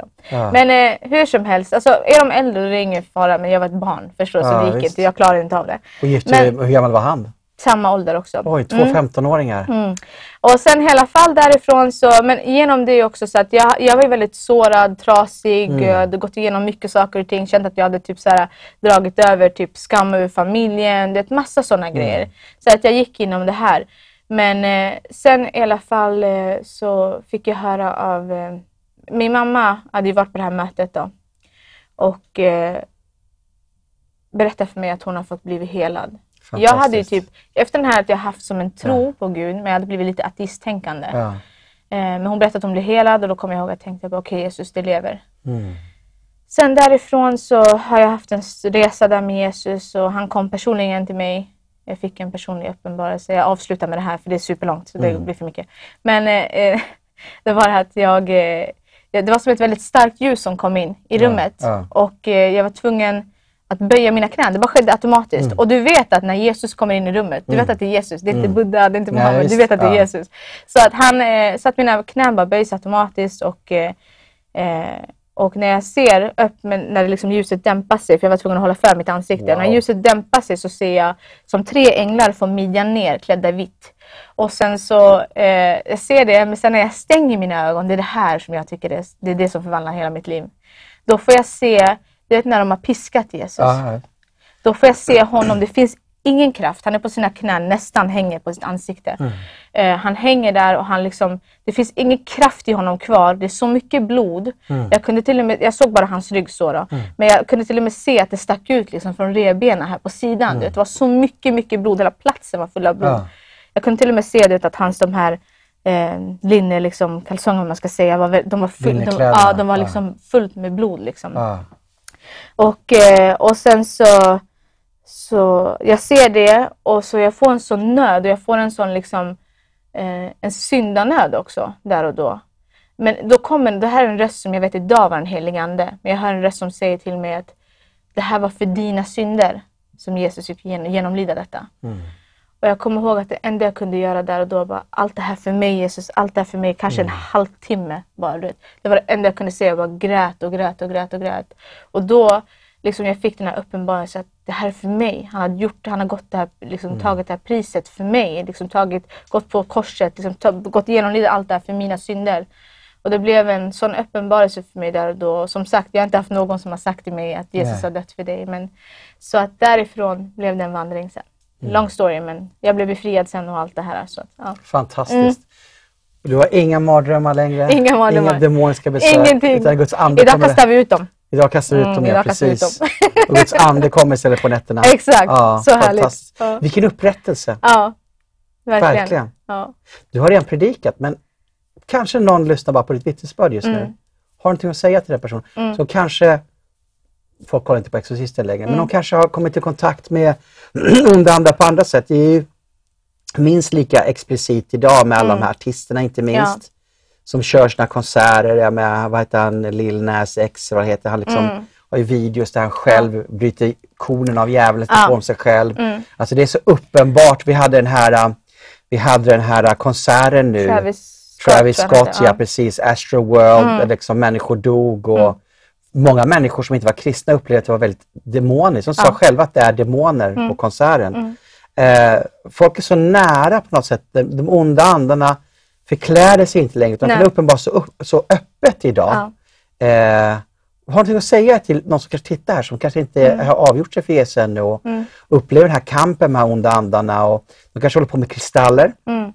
Väldigt mycket tjejer håller på med kristaller. Ja. Kristaller kommer inte hjälpa dig Nej. utan de här kristallerna är en, en dörr in i den här onda ockulta Yes. världen. Yes. Och precis som Gabriel sa tidigare här, om inte du har lyssnat så kan du titta på det senare. Mm. Djävulen, han, han jobbar med faktura. Mm. Du får någonting först, sen, kommer, sen får du betala efteråt och det blir en chockfaktura. Mm. Ja. Det är ett högt pris. Har du att säga till publiken? Ja. Vad kommer han där? Yes. Jag tänker också på det här med, eh, kan även vara typ som tarotkort och massa sådana grejer också tänker jag. Men allt inom det här, i, vad vi kallar liksom okultismen ockultismen och sånt. Då. Men, men för mig, jag skulle vilja säga så här att allt det där för en stund kanske kan verka gott. Men det förgör dig på insidan. Eh, och, alltså för mig, vad jag har fått ta del utav, när jag fått ta del på min identitet, vem jag är i Jesus, vad Jesus verkligen har gjort för mig. Inte bara att liksom jag fick den här uppenbarelsen om att Jesus har dött på ett kors för mig, utan det handlade också om att jag fick ta tillbaka min lagliga rätt också. Vem jag är som ett Guds barn. Vem Gud har kallat mig. Du som tittar just nu. Du, eh, om du kanske är en tjej och du känner liksom också de här grejerna, att du är plågad av, av onda andar på något sätt. Att vet att du är Guds prinsessa. En kille också som kollar en man eller vilken ålder den är. Att du också är ett Guds barn. Herren har betalat ett pris för dig. Och du vet att fienden har egentligen inte, han har inte en rätt att hålla dig längre bunden. Men det är när du själv ger dig till honom, när du själv får överlåta ditt liv till honom. Eh, och du vet, många ibland kan vara lite rädda, vi kan stå inför ett vägskäl. Men om jag släpper allt det här, om jag ska följa Jesus måste jag släppa alla de här grejerna. Eh, och, och du tänker att det blir jobbigt, men jag tänker så här. När du kommer till Jesus kommer han verkligen ge dig vad din själ, vad du väntar, vad du längtar efter. Mer än nog. Eh, och för mig är det så här att som vi pratade om innan, idag kastar vi ut demonerna istället. För att det är det, it's reversed. Alltså idag, en film, media förstörde mitt liv. Idag får vi stå här bakom en kamera, media använder det för Jesus. Så att vet, allt för Jesus har en plan för ditt liv. Jesus har en syfte för ditt liv. Det är inte en tanke för att han vill att du ska gå runt och vara plågad, ledsen, må dåligt. Gå runt och börja- börja söka dig till till exempel kristaller, tarotkort, massa andra saker och ting. Utan att få söka dig till Jesus. Det som jag pratade om innan också. Det, eh, du kan stänga din kammare och du kan be Jesus att förhärliga eh, sig själv för dig. Så att jag vill bara be för dig väldigt kort nu. Eh, bara Jesus, om det är någon här som just nu upplever en, eh, en demonisk bindning eller något, på något sätt är plågad herre, av andemakter, herre, demoner som håller dem fast eller mardrömmar också upplever jag om det är någon som har mycket mardrömmar och plågad genom det också. Herre, jag bara ber just nu och bara bryter det i Jesu namn just nu. I kraft av Jesu blod, jag bara åberopar Jesu blod över de här människorna just nu och bara åberopar Jesu frihet just nu över dem. I Jesu Kristi Nazarens namn. Jag ber också om en vishet, Herre. En vishet över dem, Herre, i vad de ska låta ögat se, i vad de ska låta örat höra, i vad de ska låta sin mun tala, Herre. Jag bara ber om en vishet, Herre, också, att du ska leda deras steg i Jesu namn.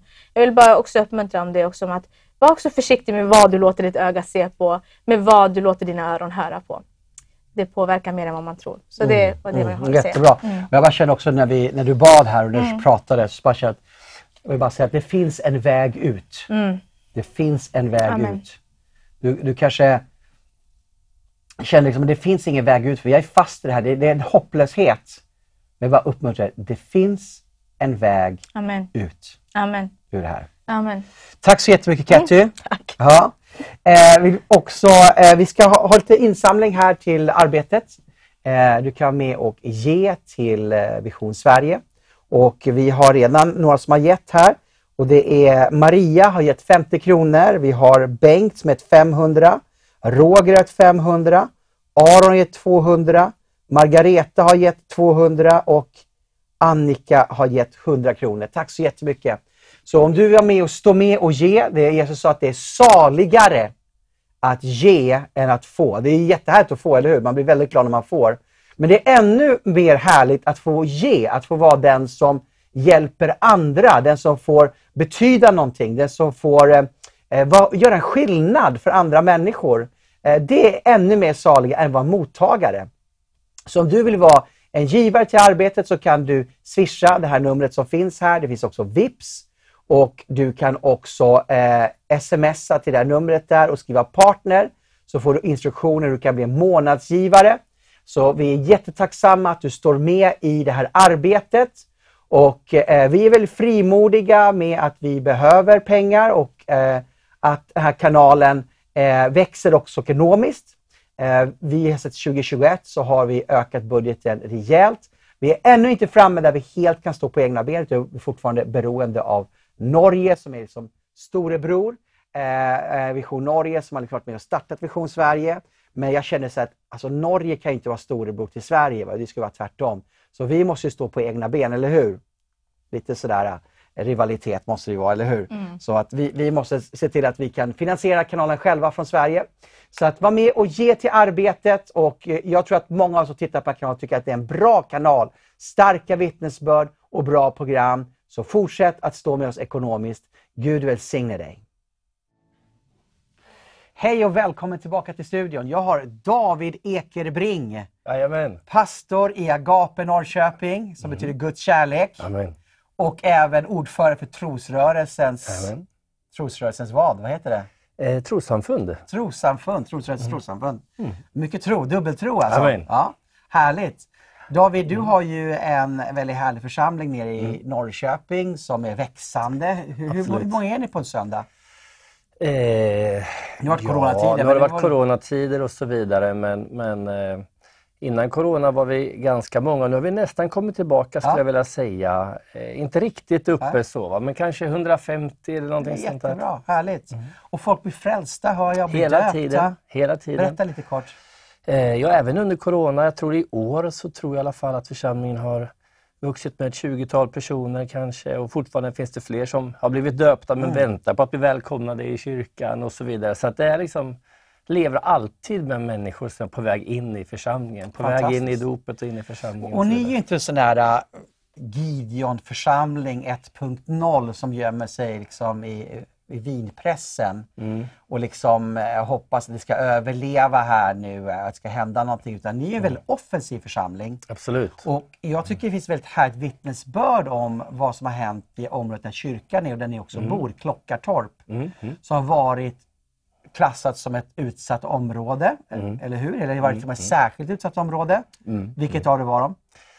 Ja, det var riktigt illa ett tag. Det var till och med särskilt utsatt område. Ja, precis. I Tju- TK. 2015 Ja. när Gabriel som är här och vittnar Ja. var ute och busade eh, i Klockartorpet Mm. eh, och vi flyttade in dit som familj. Då, då, jag vet den sommaren så tror jag att de räknade till, var det 150 eldade bilar tror jag i området den sommaren. Och då, då var det liksom ett slags upprorsstämning mellan ett gäng ungdomar och poliserna.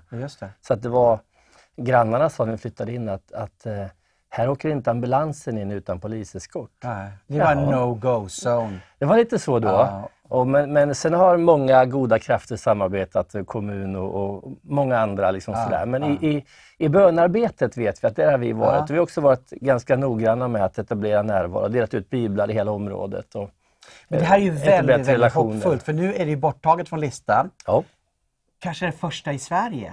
Vad vet jag? Jag vet inte. jag har inte riktigt Jag har inte hört i alla fall, utan det var en nyhet Mm. att man blev bortplockad. Och det är första gången jag har hört något land eller någon Mm. här ort bli bortplockad. Det bara läggs till nya. Nu, faktiskt de till vårt område där vi bor. I, Alltså? Ja, i stor, eh, i stor Vreten. Får vi be igen? Nej, får vi be igen. Vi är där så att Ja. säga. Ehm, och, och vi Nej, ska, men det, det som var också- spännande med det faktiskt, eh, vilket kan vara en uppmuntran till, till många som lyssnar och, och som eh, lever ute i, i, i områden med församlingar och så vidare, det var att faktiskt när sekulär media rapporterade om det Mhm. så nämndes också församlingens och församlingarnas arbete på platsen. Precis. Eh, Och det, det tycker jag är ett bra vittnesbörd, även om vi absolut inte kan säga att det liksom är på grund av oss eller så vidare, utan det, det är många men ni saker. har Men- varit en av de viktiga krafterna. Ja, vi, så att sekulär press Ja. nämner det som en bidragande orsak. Och det är både Norrköpings, eh, vad heter det, Norrköpings Folkblad eller vad heter tidningen? Eh, NT, ja. NT, ja, precis. Och SVT har väl nämnt det här också? Ja, precis. Så det har varit ett vittnesbörd för hela Sverige att församlingar GAP varit med i, i arbetet för att förbättra området. Och det är precis det vi ska vara. Alltså Jesus sa ni är världens ljus och ni är jordens salt. Det här är ju praktik ni verkligen har, har praktiserat det och verkligen sett resultatet av det här. Ja, och jag tror att, och, och det är det jag vill skicka med också till, till, till er som lyssnar, att våga ta er an området. Ja, precis. Där, där man bor på engelska Amerika säger man ju adopt the block. Ja, just det. Alltså att liksom adoptera, ta hand om, våga vårda sig om sitt område. Alla kyrkor ligger i något område. Ja. Och att liksom våga tänka, men det är vårt område. Mm. Liksom, va? Våga bli konkret. Våga tänka, hur når vi ut här? Mm. Hur bygger vi relationer? Hur finns vi till? Och så vidare. Va? Alltså jag får en predikan så pratar med det här David. Mm. Jag tänker på Gideon. Att församlingar i Sverige är som Gideon som är sina jordhålor. Vi är, midjan kom och liksom tog all skörd, allt Mm. bönarbete, allt man har jobbat. Och de liksom bara ockuperar landet. Mm. Men när Gideon får det här modet, först göra upp med sina avgudar i sitt Mm. eget hus, sin egen stad. Liksom våga bryta med det här och sen reser han upp en armé. Mm. Och så går han från liksom vara den här fega, rädda, eh, som gömmer sig till att bli en, en soldat och en härförare. Och med en liten skara befria hela landet. Nu har ni befriat Klockartorp. Klockartorpen, heter det? Klockartorpet. Klockartorpet. Men det här kan ske överallt i Sverige om vi har den här början. frimodigheten. Det är bara början. Det är bara början ja, men det, det är Eh, för jag, fantastiskt. tror på mycket frukt i området. Ja? För ja. jag tror att, men nu är, det var ju 1500 biblar vi delade ut va? för några år sedan. Och Eh, den Ga- skörden Gabriel, kan väntar inte du komma och ställa dig här? Så vi, får liksom, vi, vi får liksom se det här också. Nu bryter vi så här estetiska Mm. Ja. studiogrejer, men vi vill ställa i mitten här. här. Här har vi frukten. Ja, det är absolut. Här har vi frukten för era bönearbete i Klockartorpet. Ja, du sprang omkring och sålde droger här va? Ja, alltså, det var lite senare än 2015 men jag har ju växt upp med och sett det här Ja. äh, gäng, alltså kriminaliteten i området som har varit. Jag har också varit en del av det då senare men, men det, har, det har burit frukt det, det, det arbetet de har gjort där verkligen. Och du är en av frukten som är här ju. Amen. Det är jag. Du är frälst nu. På bibelskola. Älskar Jesus. Amen. Vad, vad Och säger, kommer, och kommer bära mycket frukt. och kommer bära mycket frukt. Vad tror du för framtiden eh, David för, för Norrköping, Nej, Klockartorpet? Det, det, är- det är skördetid, ja, absolut. Ja. Va? Så vi, vi ser ju hela tiden, Gud drar, Gud drar människor. Mm. Det finns en attraktionskraft i Jesus. Eh, så att, jag, menar, jag vet inte hur det kommer nya människor varenda söndag till kyrkan. Jag Nej, vet faktiskt nej, inte vilka de är eller var, hur de hamnar där. Men de hamnar där på något sätt. Gud drar människor. Va? Eh, olika typer av människor. Eh, och det är någonting härligt i det. Jag tänker också vad viktigt det är David att, att vi som kyrka, både pastorer, predikanter, det börjar mycket med oss hur vi påverkar människor i våra kyrkor men också då medlemmarna självklart de går ut i sina områden, sina arbetsplatser och så vidare. Att vi har självförtroende. Mm. Att, att, att vi, istället för att vi liksom bara, nu ska vi anpassa oss, vi ska ha ett språk som liksom människor gillar, vi ska tala om klimatet och vi ska tala om eh, social rättvisa och liksom, då kanske människor kommer gilla oss och se att vi är en positiv kraft. Men alltså, ingenting av det där nästan har någon påverkan, men däremot när ni går ut med evangeliet, Amen. ni går ut och ber, ni går ut med Guds kraft, ja, då förändras allting. Eh, det var som Anders, eh, vad heter han, Anders Karlberg, vad heter han som startade Fryshuset. Han sa så här, kyrkan har öppet mål, sa han. Men vi skjuter inte bollen för vi tror inte, eller på något sätt har vi liksom, vårt självförtroende förlorats med, under 1900-talet. Va?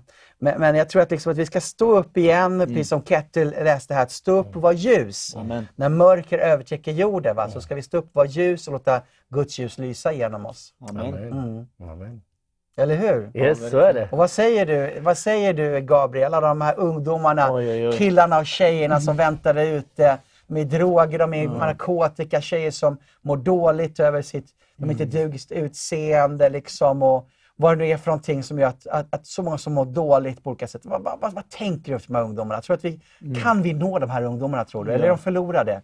Det finns, jag, det jag har att säga verkligen, det är att det finns ett ljus som är så mycket starkare än mörkret. Och ett ljus som har makt att bryta igenom och kommer bryta igenom. Så att det finns ett hopp oavsett vilken situation man är i, oavsett hur det ser ut runt omkring familj och, och, och vänner. Om, jag har många vänner som fortfarande är kvar i det här mörkret, men jag har ett hopp.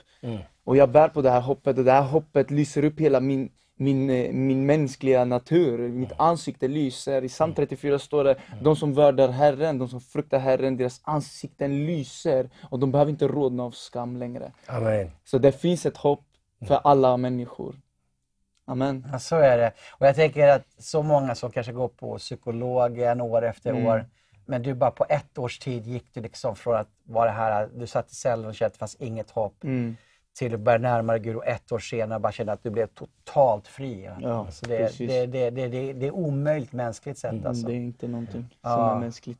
ja, det är fantastiskt. Mm. Härligt att ha, ha er här på scenen. Vi ska göra så att vi ska ta en lovsång Mm. och sen när lovsången är, är, är slut så kommer David stå på scenen själv och så ger han ett, ett starkt Guds ord. Amen. Om ljuset som övervinner mörkret. Är ni redo för det? Yes. För en härlig predikan av David.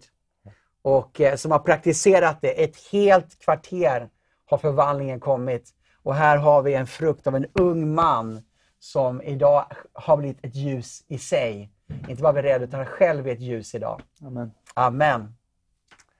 Fantastiskt härligt att få bara fortsätta den här kvällen och dela, dela Guds ord med varandra och eh, Guds ande är inte långt borta ifrån dig. Utan där du sitter just nu kanske tittar på din TV eller på din skärm av något slag och nås av det här budskapet idag så ska du bara veta det att Guds ande är nära dig, han är hos dig och han kan röra dig. Ljuset är starkare än mörkret. Det är vad den här konferensen heter och det gäller också dig. Du som sitter fången just nu, du som sitter bunden i olika saker. Vi har vittnat om ikväll och vi bara predikar frimodigt ett evangelium, ett budskap som säger att ljuset är starkare än mörkret. Du kan testa dig själv, gå in i badrummet, stäng dörren, det är becksvart, tänder du lampan så blir det ljust.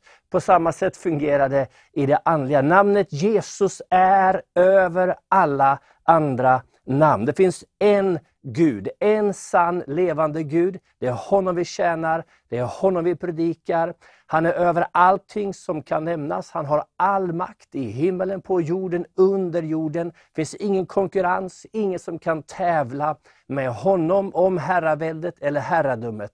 Allting uppehålls av kraften i hans ord. Om han säger stopp, då är det stopp med universum. Men han har inte sagt det ännu. I alla fall så tror vi att vi finns kvar här ytterligare en liten stund. Men så överlägsen, så stark och så mäktig är han. Det enda du och jag kan göra, det är att säga vårt ja till honom. Och i den stunden du idag ger ditt hjärta till honom, låter ljuset tränga in i de mörkaste rummen i ditt hjärta, i ditt medvetande. I samma stund som du bara säger Jesus förlåt mig. Jesus, jag behöver dig. Jesus, rör vid mig. Så fort du säger de orden, då kommer hans ljus in där. Hans kraft, hans läkedom, hans befrielse. Och renar dig, sätter dig fullständigt fri. Det finns hopp för dig. Därför att Jesus lever. Han är inte bara en historisk person, även om också så är fallet, utan han lever idag. Hans ande är det som verkar på dig just nu, som lockar dig ut ur mörkret, in i hans eviga ljus. Därför att han älskar dig.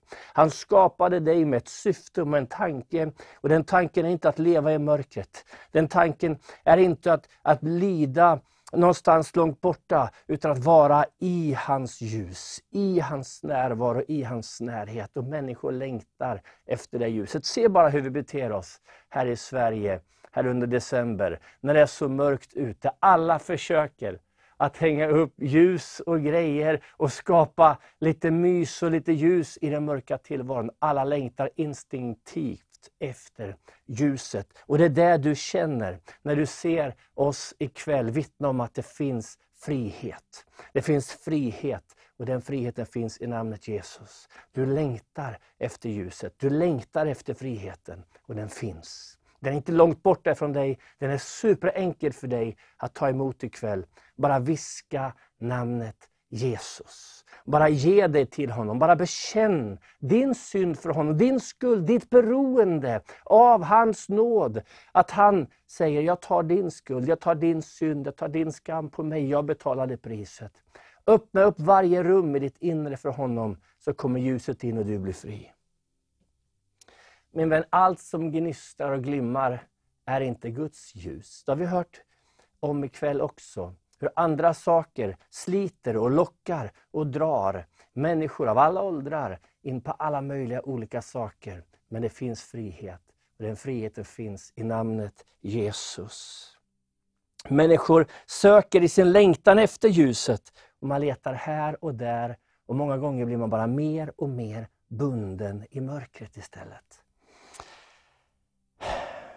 Och Det beror på att fienden förklär sig och vill lura dig, vill lura människor i din närvaro, i din närhet, in i mörkret.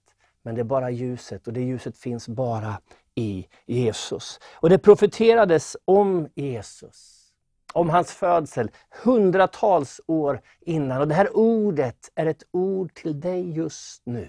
Så bara öppna ditt hjärta för det här bibelordet. Vi har läst det här nu under julhelgen och en del av er har säkert Eh, hört det här bibelordet någon gång. Men om du aldrig har hört det, så öppna ditt hjärta för de här orden ifrån Gud just nu. De, de är levande och vi brukar säga att de är verksamma. De gör någonting i dig nu. Det är så Guds ord fungerar. Gud skapade allting som du känner till här i världen med sitt ord. Han sade och det blev. Och nu säger han någonting till dig. Han säger men det ska inte vara nattsvart mörker där ångest nu råder. Det ska inte vara nattsvart mörker där ångest nu råder. Det folk som vandrar i mörkret ska se ett stort ljus. Över dem som bor i dödsskuggans land ska ljuset stråla fram. Amen, brukar vi säga i kyrkan. Därför att det är sant. Och jag bara skickar ut det här ordet till dig just nu som känner dig träffad av att du kanske lever i, i mörkret. Du kanske lever där, där ångesten nu råder. Då är ordet till dig. Det ska inte vara nattsvart mörker där i din ångest. Nej, du ska se ett stort ljus. Han heter Jesus. Det är folk som, som, som lever i det här mörkret. De som bor i dödsskuggans land. Sverige och hela världen har på den sista tiden varit som ett slags dödsskuggans land. Man har väl aldrig rapporterat om antalet dödsfall så frekvent på nyheterna som under pandemin. Men över de som bor i dödsskuggans land ska ljuset stråla fram. Ljuset, det är han. Han som en gång sade, var det ljus och det blev ljus. Det är Herren själv. Det är om Jesus det talas. Och Du måste förstå att det goda ljuset, det är han och det är bara han. Jakob beskriver det så här i sitt brev till oss, att allt det goda vi får och varje fullkomlig gåva är från ovan. Det kommer ner från ljusens far. Ni är från ljusens far. Gud som är, är vår far, han är källan till ljuset. Han är ljusens far. Och lyssna! Ljusens far som inte förändras eller växlar mellan ljus och mörker. Därför du och jag, vi, vi tänker lätt att, att Gud är lite ombytlig. Det är lite godtyckligt om man får bönesvar eller inte. Om, om, om det händer eller inte. Det är ungefär som att Gud skulle vara nyckfull. Och det är lite grann som lotteriet, tänker en del. Men det är inte sant. Det är en lögn. Gud förändras inte. Han är bara god. Han är bara kärleksfull. Han är bara nådefull. Han är bara ljus. Det finns inget mörker i honom. Han förändras inte, han växlar inte mellan ljus och mörker. Det finns ingen annan som klarar det. Det är bara han. Det är bara vår Fader, himlaljusens Fader, som inte växlar någonsin mellan ljus och mörker. Och, och I Johannes första brev så skriver Johannes så här. Detta är det budskap som vi har hört från honom och förkunnar för er. Att Gud är ljus. Och inget mörker finns i honom. Ikväll, i den här konferensen, predikar vi detta budskap. Ljuset är starkare än mörkret. Och det är Varför då? Jo, det är för att Gud är ljus och det finns inget mörker i honom. Och du som sitter i mörkret idag, du är välkommen att ta klivet ut i ljuset. Du är välkommen ikväll att välja ljuset, att välja livet. Välj det som är gott genom att säga Jesus, jag behöver dig. Jesus, jag bjuder in dig att med ditt ljus lysa upp mitt hjärtas mörker. Att med ditt ljus lysa upp mitt sinne. Att med ditt ljus lysa upp mitt liv. Jag ger mig till dig. Och i samma stund du viskar en sån enkel bön, så är han där och förvandlar ditt liv. Föder dig på nytt på insidan, ger dig en framtid och ger dig ett hopp och byter ut ditt mörker mot hans eviga ljus. Därför att han är ljus och det finns inget mörker i honom. Och Jesus han säger om sig själv, han är ju Gud. Gud och och människa samtidigt. Han är det är det julens budskap handlar om. Hur han kliver själv, skaparen själv kliver in i skapelsen för att ställa det till rätta. Det som hade fallit, det som hade gått förlorat. För att upprätta det som var sargat, det som var slaget och förstört av, av synden. Han själv kliver in och han säger, jag är världens ljus. Den som följer mig ska inte vandra i mörkret utan ha livets ljus. Det är, finns mycket att säga bara om den versen. Men Jesus är världens ljus. Det är när Jesus kliver in i ett område, det är när Jesus kliver in i ett hjärta som det förvandlas ifrån mörker till ljus. Tack Jesus. Och han säger vidare, och det är ett budskap till dig och mig som följer honom, som tillhör honom, som är hans lärjungar. Den som följer mig, säger han, ska inte vandra i mörkret, utan ha livets ljus. Amen. Tack gode Gud. Och nu är det så här, jag predikar lite kort och effektivt här ikväll faktiskt. Nu bor han i oss. Han bor i oss troende och nu blir det en liten hälsning här till oss vi har talat här idag lite grann också om, om kyrkans uppgift, att kliva utanför väggarna. Kyrkans uppgift, oss, din, som, din uppgift som troende. Att vara offensiv, att vara utåtriktad, inte bara introvert eh, eh, i, i det egna, utan också kliva ut. Vi behöver det privata, vi behöver det som, som Ketty talade om och vittnade om, den här hemliga platsen, den här stilla platsen med Gud. Men den har vi och när vi blir fyllda där, då finns det ett ljus som måste få bli synligt. Som ska bli synligt omkring oss, som ska få sprida sig. Och han, han som säger, jag är världens ljus. Den som följer mig ska inte vandra i mörkret utan ha livets ljus. Han säger också till oss, ni är världens ljus. ni är världens ljus. Och den här konferensen heter Ljuset är starkare än mörkret. Och så säger Jesus, han har skickat med de här orden till kyrkan. Han har skickat med de här orden till varje troende människa. Ni är världens ljus. Så då undrar jag i all enkelhet, varför är det så mörkt i världen?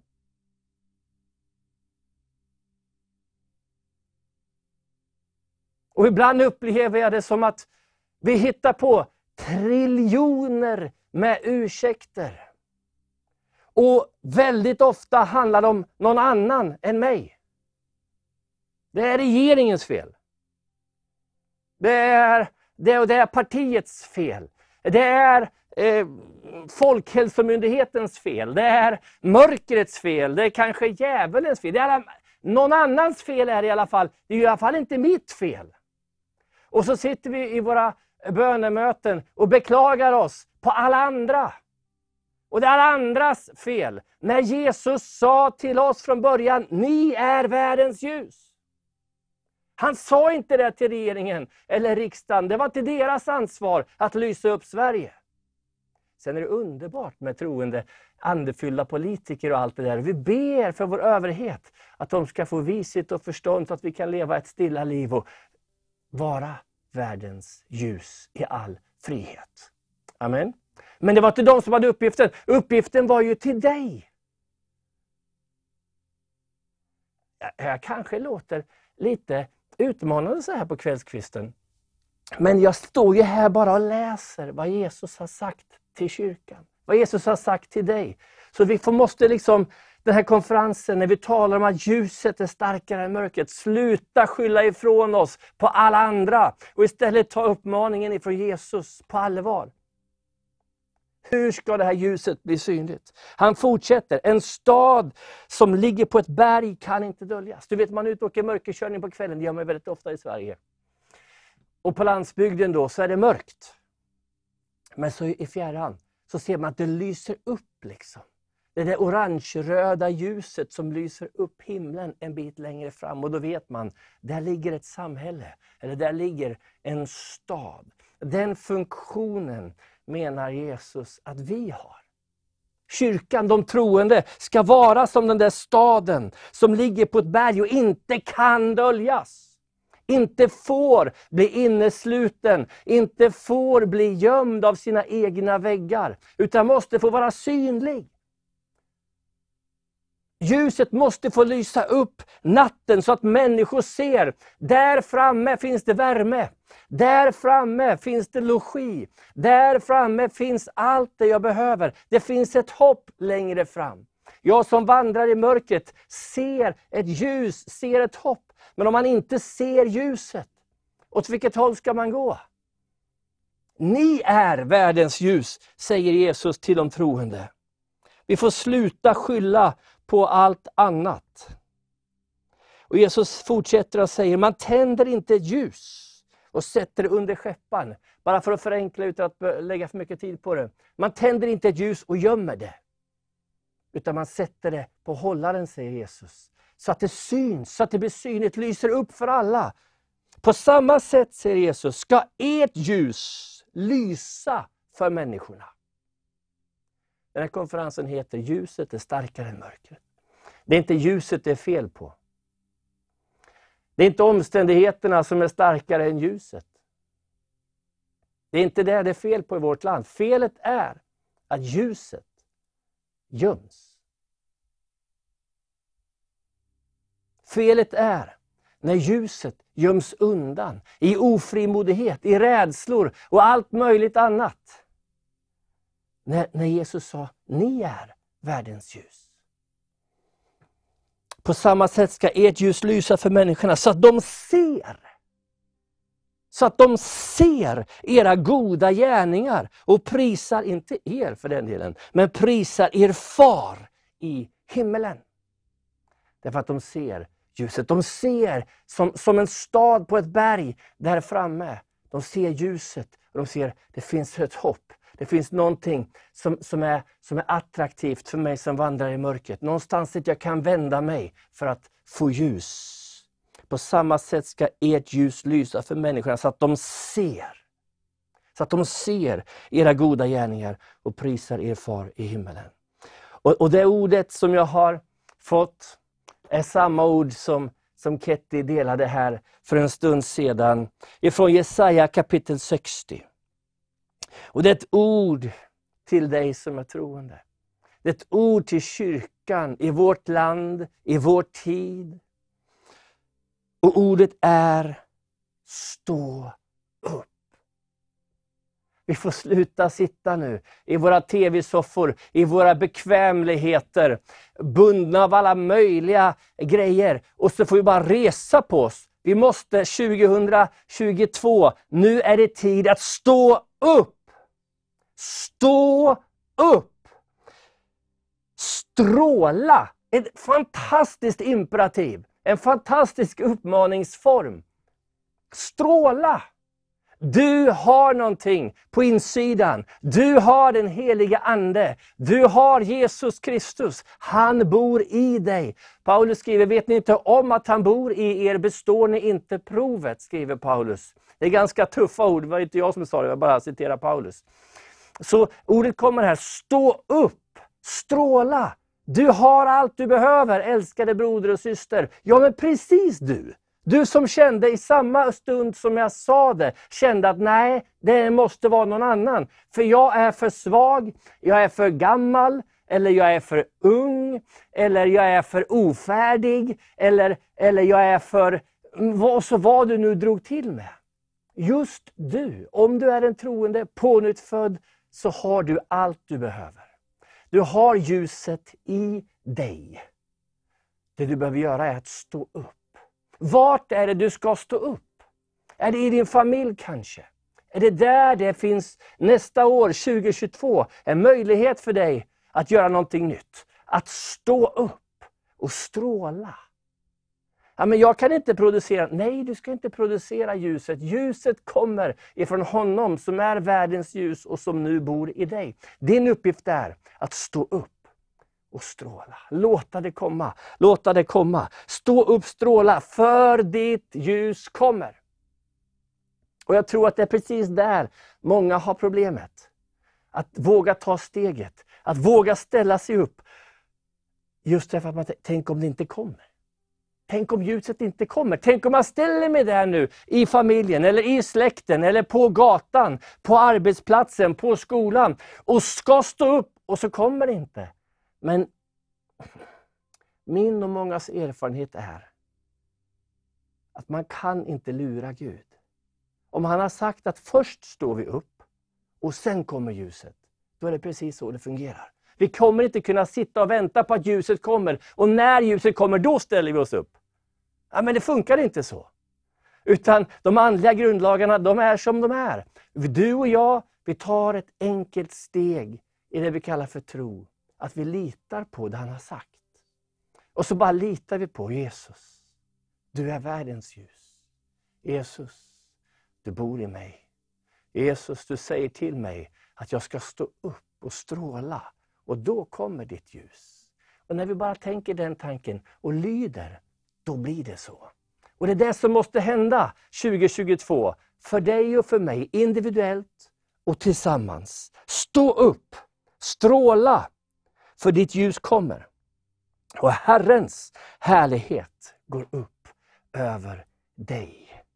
Se, mörker ska täcka jorden och töcken folken. Det kan man verkligen se i den här tiden, hur, hur, hur det är precis på det sättet. Hur mörker täcker jorden och töcken folken. Alltså de kan inte se klart. Det är väldigt mycket så i den här tiden. Men över dig, säger Herren till kyrkan, till dig. Men över dig. Men det är annorlunda. För över dig ska Herren gå upp. Hans härlighet ska uppenbaras över dig. Jag bara talar ut det över kyrkan i Sverige. Jag bara talar ut det över församlingen i Sverige. Jag bara talar ut det över de troende i Sverige. Hans härlighet ska uppenbaras över dig. Jag tror på en tid av under och tecken, mirakler och kraftgärningar. Jag tror på en tid av frälsningsunder. Jag tror på en tid av väckelseunder. Därför att hans härlighet ska uppenbaras. Inte vår härlighet, men hans härlighet, hans kraft ska uppenbaras över dig. Och då blir det så här, hedna folk ska vandra i ditt ljus och kungar i glansen som går upp över dig. Stå upp, stråla, för ditt ljus kommer, det är ordet. Världens ljus behöver brinnande lampor. Det är precis det. Du och jag, vi kan inte längre skylla på allting och alla andra. Vi måste göra det Jesus sagt till oss. Ni är världens ljus. Stå upp, stråla, för ert ljus kommer. Paulus skriver så här, tidigare var ni mörker. Det är mycket starka ord. Tidigare, alltså innan Kristus, var ni mörker. Men nu är ni ljus i Herren. Wow! Förstår du? Du och jag, vi är vandrande facklor i det osynliga. Du måste se på dig själv på det sättet. Du är en vandrande fackla. Ett ljus ifrån himmelen som rör sig i mörkret. Och överallt där du går fram så kommer ljuset som går upp över dig förtränga mörkret runt omkring. Tidigare var ni mörker, men nu är ni ljus i Herren. Och så kommer nu kraftig uppmaning. Ett nytt imperativ. Lev då som ljusets barn. För ljusets frukt består i allt vad godhet, rättfärdighet och sanning heter. Älskade Sverige, problemet är inte omständigheterna, utan att de troende gömmer sitt ljus långt ner i källaren. Problemet är inte omständigheterna. Problemet är när de troende gömmer sitt ljus långt ner i källaren. När jag har träffat troende människor som lever under, förtryckta under, under kommunistdiktatur exempelvis. Det är inte omständigheterna som hindrar väckelsen, jag lovar dig, det bryter fram. Det handlar om de troende står upp och låter sitt ljus, Herrens ljus, lysa fram. Så, älskade vän, du som inte har tagit emot Jesus, du har fått flera chanser den här kvällen att bara förstå hur man ber en enkel bön till Jesus. Jag ger dig ytterligare ett tillfälle nu. Du som lever i mörkret, låt just nu Herren med sitt ljus komma och lysa upp ditt hjärta. Du gör det genom att enkelt erkänna inför honom din synd, det fel, det som har blivit fel, det som har skurit sig i relationen till Gud. Och den helige Ande visar dig vad det är. Bara bekänn det för honom. Tala ut det för honom. Säg Jesus, också jag behöver förlåtelse. Också jag behöver nåd ifrån dig. Jag tar emot dig nu. Bli min frälsare, bli min Herre. När du ber en sån enkel bön, då tar han emot dig och förvandlar ditt liv. Han för dig ut ur mörkret in i sitt ljus. Och du som är en troende, bestäm dig. Ta Jesu ord på allvar. Du är världens ljus. Sluta skylla på alla andra. Det är så lätt för oss att skylla på regeringen och på allt möjligt annat i samhället. Du är världens ljus. Vi är världens ljus. Han är världens ljus som nu bor i oss och det gör oss till levande facklor som ska synas som en stad på ett berg. Som, som facklan som sitter i hållaren och lyser upp för alla i rummet. Det är så Jesus ser på dig och mig. Så låt oss inte ta vårt ljus och gömma undan någonstans. Låt oss ta vårt ljus och stå upp. För när vi gör det, då kommer han och han låter sin härlighet gå upp över oss. Och vi kommer att få se så mycket under och tecken, mirakler och kraftgärningar. Människor som drar sig till ljuset och blir förvandlade av kraften och ljuset ifrån honom. Stå upp, var ljus, för ditt ljus kommer när du tar steget. Amen. Hej och välkomna tillbaks till studion igen. Tiden lider, eller jag säga, det, alltså, det låter väldigt negativt. Alltså tiden går väldigt fort. Tiden är härlig. Tiden är härlig. Men snart kommer alltså, vilket Jesus. uttryck, tiden lider. Snart kommer Jesus, det blir underbart. Ja, precis. Ja, men Kvällen går väldigt fort här. Ja, har haft en väldigt så är det. fin kväll här. Jag tycker det var väldigt roligt att tog med dig också Gabriel här från Norrköping och hans fantastiska vittnesbörd. Och, och vi vill prata om vad Gud har gjort 2021 i, i er stad och där ni är.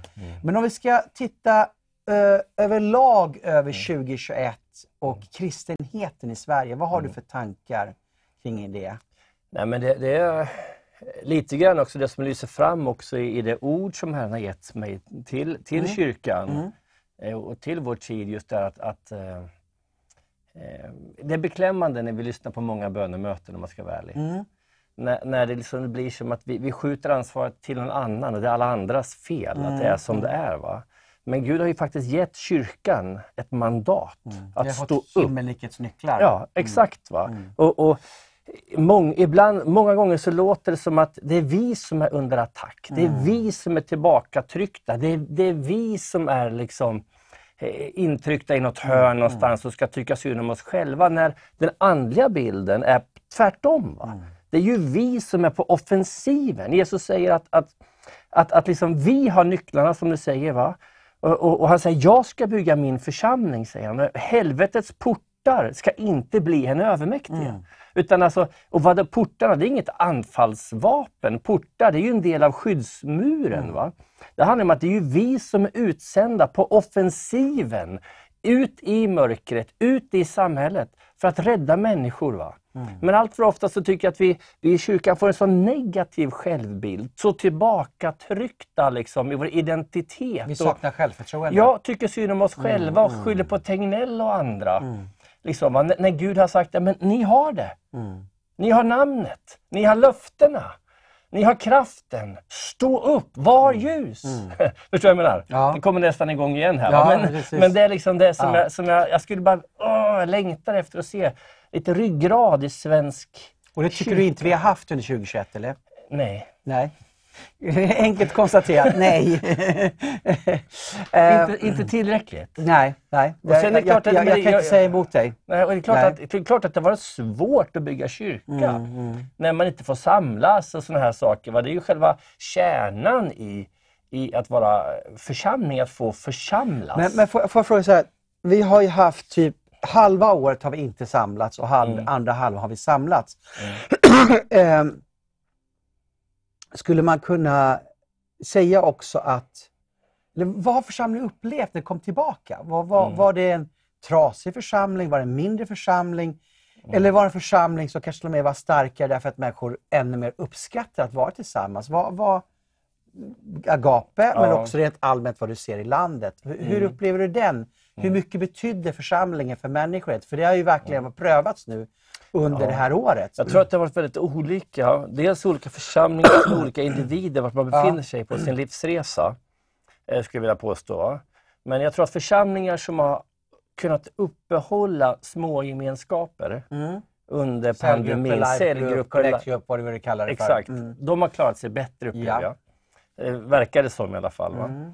Eh, sen har det ju skett mycket, nästan alla har ju digitaliserat och kunnat hålla ihop på det här Mm, sättet, vilket varit fantastiskt bra och viktigt.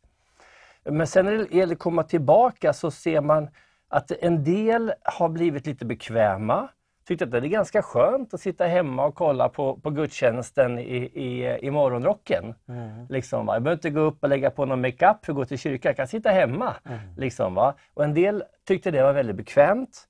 Men, men en, en del andra längtar efter gemenskapen, längtar efter mötet med människor, längtar efter att lovsjunga Gud tillsammans och så vidare. Och det, det är ändå det majoriteten. Mm. Och som jag sa, i vårt sammanhang, i vår församling så har, har både många nya människor kommit till. Det hör vi också om att det har kommit många nya kommer människor. nya Ja. Mm. människor kommer till tro. Du är ju ordförande för trosrörelsen. Vad, vad skulle du bedöma hur trosrörelsen har klarat sig genom pandemin? De signaler vi har, vi har fått är, är att många av våra församlingar har, ju, har, klarat, har klarat det bra och har, har liksom jobbat med små grupper ganska länge. Som har gjort också att det är liksom inte bara den stora samlingen som allting handlar om utan det finns andra gemenskaper och andra sätt att relatera och relationer sedan lång tid och sådär. Så att, re, relativt bra skulle jag vilja säga. Så i den här prövningens tid som har varit i alla fall, eh, ja, vad har det varit, över 12 månader, Mm. något sånt där som vi inte kunnat samlas, så har församlingen klarat sig bra skulle jag säga. Ja, det tycker jag. Det är också lärdomar. Eh, just vikten av det, det eh, relationella arbetet. Ja, just det. Att bygga relationer, inte bara bygga på verksamheter utan Ja, bygga relationer, bygga på små grupper också. Så att man har både och. Va? Jag tänker aldrig att man ska fastna i ett dike utan jag, det är inte antingen eller, det kan Nej. vara både och. Va? Eh, vi har ju digitaliserat mycket, många kyrkor. Jag vet inte om alla kyrkor har det, men väldigt många. Och det är väldigt lätt idag att nå ut. Du kan till och med sätta upp bara en iPhone och sen sätter du upp, kör ut på Youtube. Det är alltså hur enkelt som helst. Har det här adderat en teknik till kyrkan att kunna nå längre? Att man kommer tillbaks nu och man har kvar sina möten, men man har också är på nätet och man når en större publik. Mm. Det är både och. Om man tidigare nådde till 300 på förmiddag, söndag förmiddag så har du 300 eller 280 på söndag förmiddag och så når du ytterligare kanske 50, 60 eller 100 eller 200. Ja. Så på ett sätt har du, har du liksom upptäckt någonting. Är, är- är det på det Nej, sättet? men så, så är det också. Det, som jag förstod det så utöver de som är i kyrkan så är det kanske hundra visningar till eller, något, eller hundra till som ser, ser gudstjänsten digitalt kan man Och, säga. och det är inte bara så att vi har plockat från Missionskyrkan, liksom, en liten ort där, så de kommer att kolla på Agapes bättre möten än vad de har. Alltså Eh, det- eh, Förlåt ni som är med i Missionskyrkan, men jag bara tog som ett exempel. Ja, det vet inte jag. Jag, jag har inte den Nej, eh, kollen på det. Men det är både och. Men en del vet jag också har slutat med sina digitala sändningar nu och gått, gått tillbaka. Liksom, va? Så För att det, få tillbaks människorna. ja, jag tror att det kan Ja, vara så. för Också Utan den för, där gemenskapen så har man ju liksom ingen kärna riktigt heller. nej, församling är att församlas. Precis vad det betyder. Ja, det, det är ordet. Va? Och det är väldigt, väldigt viktigt Mm. att, att göra det. Att, att vara den gemenskapen. Va? Eh, En annan sak jag tänkte på det var ju att eh, Anders Gärdmar, eh, han är ju då rektor på STH, grundare för STH. Han fick ju profetia inför, var det 2021 eller var det 2020? Jag minns faktiskt inte exakt. Eh, Men det spelar ingen roll, den är väldigt aktuell, jag tror jag, inför 2020. Han sa att ett svär ska gå igenom kristenheten. Och det har vi ju också sett, speciellt då i, här, i frikyrkan kring homofrågan och i synnerhet inom EFK. Mm. Men även trosrörelsen har varit berörd av det här. Ja, det har gått igenom överallt. Ja. Och, och vi pratade mycket om det. Eh, Anders, jag och många andra också för, för längre sedan. Och det var också det som var en, en av orsakerna till att vi tryckte på att det var så viktigt att skriva den här boken om bibelsyn. Som Anders har skrivit. Därför att eh, egentligen så handlar det inte om... heter. Ja, egentligen handlar det inte om sakfrågan, Nej. utan egentligen handlar det om bibelsyn. Mm. Därför att det, det har smugit sig in så mycket tvivel på Guds ord Mm. i frikyrkorna. Va? Eh, och, och det där är en fiendens originalplan för att föra oss ut ur Guds vilja. Alltså Mm. det han sa till redan i samband med syndafallet var, skulle väl verkligen Gud ha sagt? Mm. Och redan där, va, så in det här tvivlet, så in det här liksom, tvivlet på, har Gud sagt det här? Va? Och det är därför det är så otroligt viktigt att ha en rätt bibelsyn. Ja, Gud har sagt. Ja, vi kan lita på Guds ord. Ja, Gud har inspirerat Guds ord. Ja, Gud har vakat över Guds ord. Ja, Guds ord är levande och verksamt idag. Och så vidare. Va? Och tappar man det, då blir det ett sluttande plan. Och så tappar man område efter område efter område. Tycker du har gått med det? Har, har det gått bra tycker du? Har, har den här boken nått ut? Har det här liksom bibeltrons... De bibel, som är bibeltroende, har, har, har de liksom etablerat sin, Det, det är sin, för sitt inflytande? tidigt. Det är för tidigt att tidigt säga. att säga men, men det är ju Men det är striden kontinuerligt... står just nu i den här ja, perioden. Mm. ja, striden är just nu. Va? Det är nu svärdet går genom, genom kristenheten. Och det kommer inte, det kommer inte vara liksom gamla, gamla skisser på våra uppdelningar, inte aktuella längre. Va? Samfundsindelade. Samfundet det eller samfundet det, va? utan nu går det rätt igenom allting. Ja, kommer rätt man- igenom familjerna. Va? Ja. Har Gud sagt eller har Gud inte sagt? Precis, och inom till och med troende kristna familjer kommer man dela upp sig och man kanske församlingar från pingst och eh, missionsförbundet och trosrörelsen kommer hitta varandra från bibeltroende och de liberala kommer också hitta varandra kanske. För, förmodligen blir det Ja. helt, helt nya kartor nytt som landskap, ritas. ja. Ett nytt Mm, landskap just där, där svärdet går och där svärdet i mångt och mycket handlar om just synen på Bibeln Mm. som Guds ord. Sista frågan här innan, jag ska själv skriva in svart och prika. Eh, skörden. Du, hur, hur ligger läget i landet? Det är superöppet för evangelium. Eh, Alltså det är ju det som är, va? det är både och. Man måste våga se de där dubbla bilderna. Va? Ja. Som Jesus har sagt. När ogräset står i full blom, alltså när det är så eländigt som möjligt skulle man kunna tänka sig att det betyder, va? då är också skörden i full blom. Så att det är liksom inte, vi vill gärna ha det antingen eller. Nu är det väckelse, allt är bra. Ja, men det var inte det Jesus sa. Nej. Så jag tänker inte att, jag brukar inte be om någonting som jag inte ser stämmer med vad Jesus har sagt. Utan jag får bara gilla läget. Va? Det kommer vara motstånd, det kommer vara besvärligt, det kommer vara mörkt. Men samtidigt, ljuset är starkare än mörkret. Samtidigt som, som ogräset står i full blom, kommer också skörden stå i full blom. Och det handlar om att Gud söker individers hjärtan. Och när det, sen, när det sen drabbar många individer, då kan det också få genomslag i bostadsområden eller i städer, i länder och så vidare. Va? Just det. Så i den besvärliga, svåra miljön, det är, då, det är där skörden sker. Om skördearbetena är redo. Exakt. För det kan ju också vara ett skördefält som faktiskt faller ner och ruttnar därför att ingen skördar det som är moget. Precis.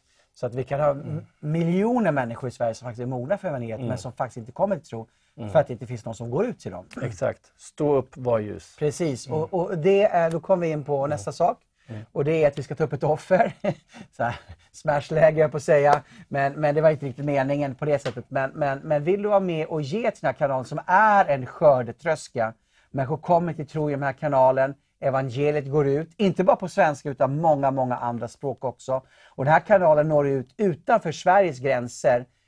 Inte minst i de här programmen vi har på somaliska, på spanska, på eh, farsi, på... Eh, vad, vad, eh, vad har vi mer för Arabiska språk? säkert. Arabiska, absolut. Så når vi ut. Så att vill du vara med och ge till den här eh, kanalen, eh, satsa på någonting som verkligen jobbar för evangeliet, så är det Vision Sverige. Och här har du olika sätt du kan ge, Vips, Swish eller att du blir månadsgivare. Gud välsigne dig. Vi ska ta en lovsång och sen ska jag avsluta med en liten predikan här. Och så kanske Amen. ska alla stå och be tillsammans. Alla sitter vi gör tillsammans här ikväll. Amen. Gött. Så välkommen tillbaka in i studion. Jag ska dela ett kort budskap med dig här innan vi går ner för landning för den här kvällen. Jag vill tala inför det kommande året. Imorgon kväll så har vi ju, eh, nyårsspecial. Vi kör från 23.00 till 24. Det är bland annat jag är med och eh, Ketty är med och även eh, eh, Edoxia är med. Eh, men jag skulle bara vilja bara dela så här att Gud, han sätter tidscykler som en ram inom vilken vi människor kan orientera oss i förhållande till ett liv i ordning och i förhållande till Gud. Vi kan se i Första Mosebok kapitel 1, vers 14-17. Så så här, Gud satte på himlavalvet, på himlavalvet ska finnas ett ljus som skiljer dagen från natten. Det ska vara tecken som utmärker högtider, dagar och år. Och de ska vara ljus på Hilmavalvet som lyser över jorden. Och det blev så. Gud gjorde de två stora ljusen, det större att härska över dagen och det mindre att härska över natten, liksom stjärnorna. Och han satte dem på Hilmavalvet till att lysa över jorden och att härska över dagen och natten och att skilja ljuset från mörkret. Och Gud såg att det var gott. Det blev afton och det blev morgon den fjärde dagen. Innan jag talar om de här äh, tiderna här så berättade min äldsta son för mig bara häromdagen och sa att, att om inte månen fanns så skulle det inte vara tillräckligt varmt på jorden. Därför att månen reflekterar solens värme på natten och jämnar ut eh, temperaturen på jorden helt enkelt. Och att det, det, den, den speciella eh, nyansen av, jord, av månens stoft eh, gör det möjligt att reflektera ljuset. Skulle det vara lite mörkare eller för ljus så skulle det inte liksom fungera. Så bara det visar på Guds existens. Så det lite så här natur, eh, naturvetenskaplig parentes här. Men hur som helst så har vi liksom Guds tider. Ett varv med, med, med jorden, den går runt i ett dygn. Ett, ett, en månad, när månen går runt jorden, en månad. Ett varv där jorden snurrar runt solen är ett år. Gud satte de här tidsramarna. Och han talar om högtider, dagar och år. Väldigt intressant att inte man säger dagar, månader och år. Han säger också högtider. Så Gud har satt de här sakerna för att vi ska kunna relatera i förhållande till honom. De är viktiga för honom. Vi firar julen för att påminnas om att Jesus kom till jorden. Varför tror du att det är sån strid idag om julen? Varför finns det människor som vill säga God helg istället? Eller som Xmas som man säger i, i, i USA nu, och jag har sett att man en del börjar använda det i Sverige också. Eh, eh, Merry Xmas. Vadå Xmas? Xmas är ingenting. X betyder någonting okänt, eller hur?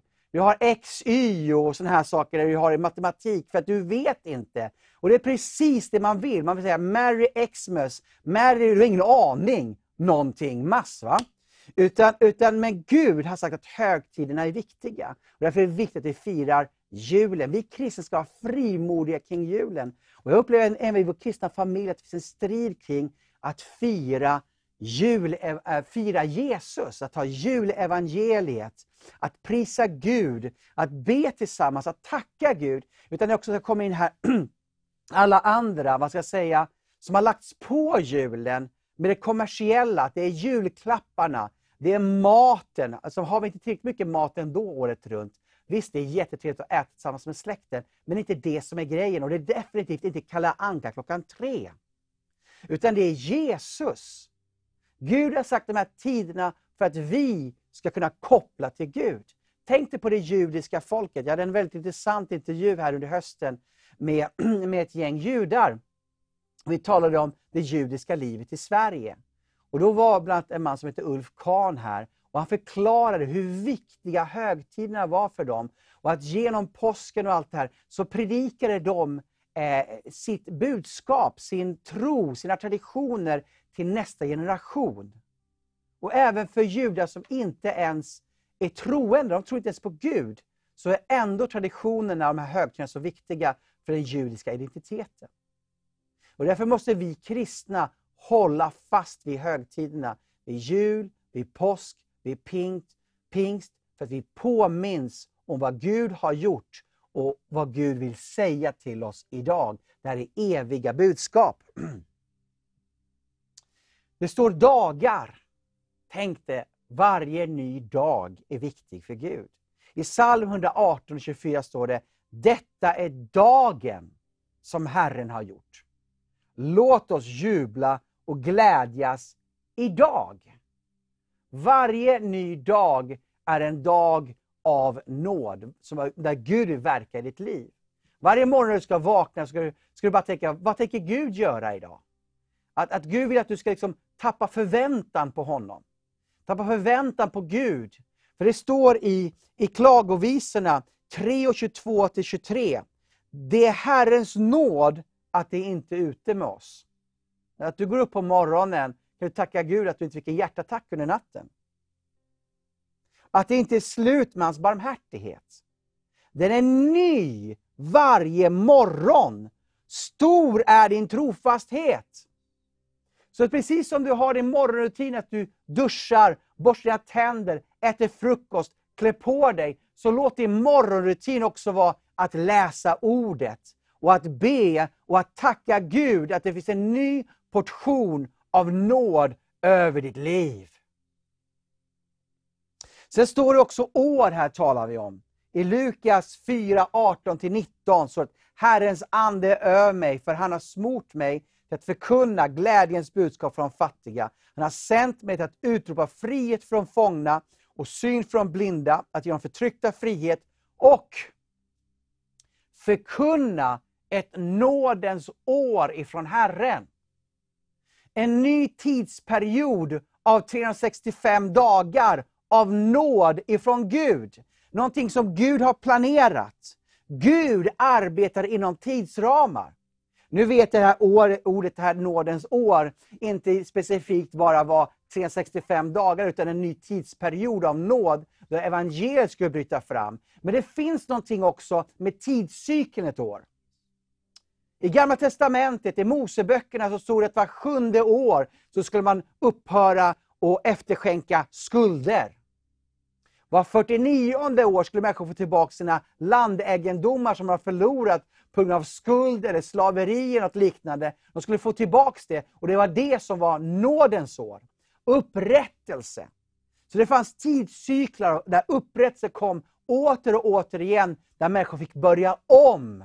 När de för, vad de hade vad ska jag säga, misslyckats med under en viss period i sitt liv. Och 2021 kan kanske känns för dig som ett bortkastat år. Du kanske har gått i konkurs i ditt företag. Du kanske har, din, din fru eller man kanske har lämnat dig, eller du kanske själv har initierat det. eh, eh, eh och, och Herren ville inte detta. Eller kanske hänt något annat i ditt liv som du känner att det här året var ett förlorat år. Du kanske slutar gå till församling och liknande. Men låt 2022 vara en ny period av nåd i ditt liv. Kliv in, vad som Paulus säger, jag glömmer det som är bakom mig. Jag lämnar det, jag är inte kvar i det.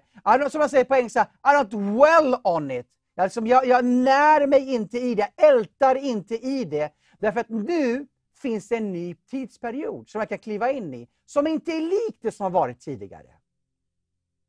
Någonting nytt, någonting bättre, någonting fräschare. När du går in i 2022 så, så, så lämna din börda hos Herren, dina sår, dina smärtor och bara säg Gud, jag går in i ett nytt år. Jag går in i ett nådens år i mitt liv.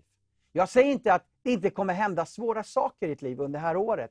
För att livet är fullt av utmaningar, men det finns en ny kraft att övervinna de där sakerna. Att gå igenom de där sakerna och komma ut stärkt och att få se att Gud har gjort någonting i ditt liv. Psalm 65 och 12 säger så här. Du kröner året med ditt goda och dina spår dryper av rikedom. Vilken förväntan! Du kröner året med ditt goda. Må Gud kröna vårt år med sitt goda, med sitt, liksom, äh, äh, vad ska jag säga, hans hand kommer över det och han sätter sin prägel, sitt märke, sitt spår över 2022. I Danielsboken 2, 19-21 står det så här. Då uppenbaras hemligheten för Daniel i en syn om natten. Och Daniel prisade himmelens Gud. Och han sa, lovat är Guds namn från evighet till evighet, för vishet och makt tillhör honom. Han låter tider och stunder skifta. Alltså han handlar i faser på olika sätt och saker och ting förändras vilka som har makten, klimatet i ett land och så vidare. Han låter tider och stunder skifta. Han avsätter kungar och tillsätter kungar och han ger dem visa deras vishet och de förståndiga deras förstånd. Och i dessutom går vi in i ett nytt valår. I detta år, 2022, ett valår. Må vi få se tider och stunder skifta. Där Gud avsätter och tillsätter kungar. Det gäller också den här tiden att vi kan se att vi lever i en profetisk skärpa. Vilken tid vi lever i just nu. I första krönikeboken 12.32 så står det, av Isaskas söner kom män som förstod tidens tecken och insåg vad Israel borde göra. Och vad var det de gjorde för någonting? Jo, de stöttade David. Sauls tid var över. Huset Sauls tid var över. Och nu var Davids tid inne, därför att Gud hade smort denna man. Och han blev den nya kungaätten så utifrån det som Jesus sen också kom ur. Davids släkt. Så de kunde se det här och de förstod vad de skulle stötta och vad de inte skulle stötta. De såg vad Gud gjorde i tiden. Och Det gäller att Guds församling, att du och jag, du kanske känner dig liten när du sitter i din soffa och tittar framför TVn just nu på det här programmet, eller sitter i din bil och kör just nu och, och hör parallellt just nu på, på, via internet. Men jag kan säga att du kan vara som i Saskars män och vara en del i det Gud gör. Stå med i armén där Gud verkar just nu. Be de böner som himlen vill att du ska be. Ge till det arbete som Gud vill att du ska ge till. Var med i en församling där Gud verkar i. Stå tillsammans med andra män och kvinnor som är mitt i det Gud gör. Och förena dig, för du förstår vad Herren gör i denna tid, för du kan uttyda eh, tidens tecken. Jesus själv sa i Matteus 16, 1-13, Fariséerna och saduséerna kom fram och ville pröva Jesus. Varför skulle de pröva Jesus för? Det var ju de som skulle bli prövade av Jesus, inte tvärtom. Och då bad de visa med tecken från himlen. De kom i helt fel attityd. Men han sa till dem, på kvällen säger ni, det blir vackert väder för himlen är röd. Och på morgonen, idag blir det oväder för himlen är röd och mulen. Himlens utseende förstår ni att tyda, men tidens tecken kan ni inte tyda. Förstår ni inte att Messias tid är här och nu? Det här, de här skrifterna som ni söker i, och före er generationer, era fäder som har varit fariseer och saduceer och skriftlärda och religiösa och sökt skrifterna. Det ni läser om, han står mitt framför er och han, ni säger, ge mig ett tecken och se ifall du kom från himlen. Ni förstår ingenting, ni missar det Gud gör. Det gäller att leva i det profetiska. Och Jag vill bara säga inför det nya året, lev i bönen, stå på muren och be. Habakuk 2 säger så här, jag vill stå på min vaktpost och ställa mig i tornet. Jag vill spana för att se vad han ska tala till mig och vilket svar jag ska få på, mitt, på min klagan. Så vad du och jag behöver göra är att ställa oss i, på muren, gå upp i tornet, sök Gud i tornet. Eh, avskild tid för att söka Herren på morgonen, gå på bönemötena. Eh, lägg undan alla serier du tittar på. Det är inte fel på serier, men det är fel om det tar för mycket av din tid. Lägg undan oväsentligheterna som, som gör att vårt liv kretsar kring fel saker. Och sök honom och låt honom tala till dig så att du och jag kan ha en profetisk klarsynthet vad, som, vad Gud gör i den här tiden och hur vi ska stå emot ondskans krafter i, vårt land och kan vara en verk för ljusets krafter. Och precis som David delade här och Gabriel delade, hur Klockartorpet har gått från en no-go-zone till idag blir ett lugnt område. Det är vad du och jag är kallade till. Och det är viktigare att vi får, kan byta upp till en bättre modell av vår bil eller vad det är för någonting som många gånger upptar vårt liv av världsliga saker, som inte är fel i sig, men inte det vi ska leva för. Så låt oss gå in i 2022 med överlåtna hjärtan till Jesus Kristus och tjäna honom som män och kvinnor efter hans hjärta. Gud välsigne dig.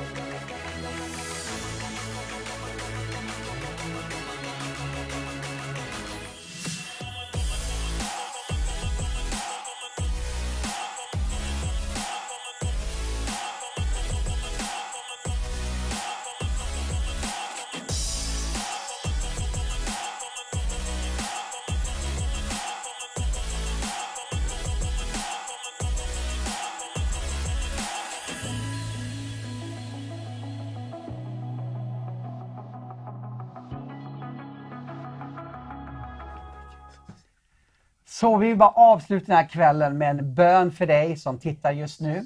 Och eh, Vi har David, Gabriel och Ketty här. Och eh, Vem vill ta och bara be för vår publik och välsigna det nya året för dem? David, ska du göra det? Himmelske Fader, vi bara prisar dig att vi får vara här inför ditt ansikte och att du också är nära var och en som tittar just nu, Herre. Vi ber för var och en, Herre. Ditt ord till dem ikväll, Herre, om att det finns ett ljus i mörkret, att det finns frihet från varje boja, från varje band. Att ditt namn är starkare än allting Jesus och att man bara kommer till dig och ber om nåd och förlåtelse så befriar du. Tack att du gör det just nu Herre. Vi ber om din nåd, vi ber om din välsignelse över var och en den här stunden.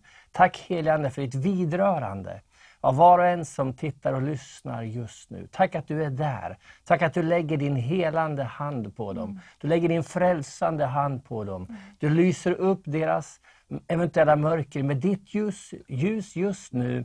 Och de som bär ditt ljus, du kallar dem ut Herre.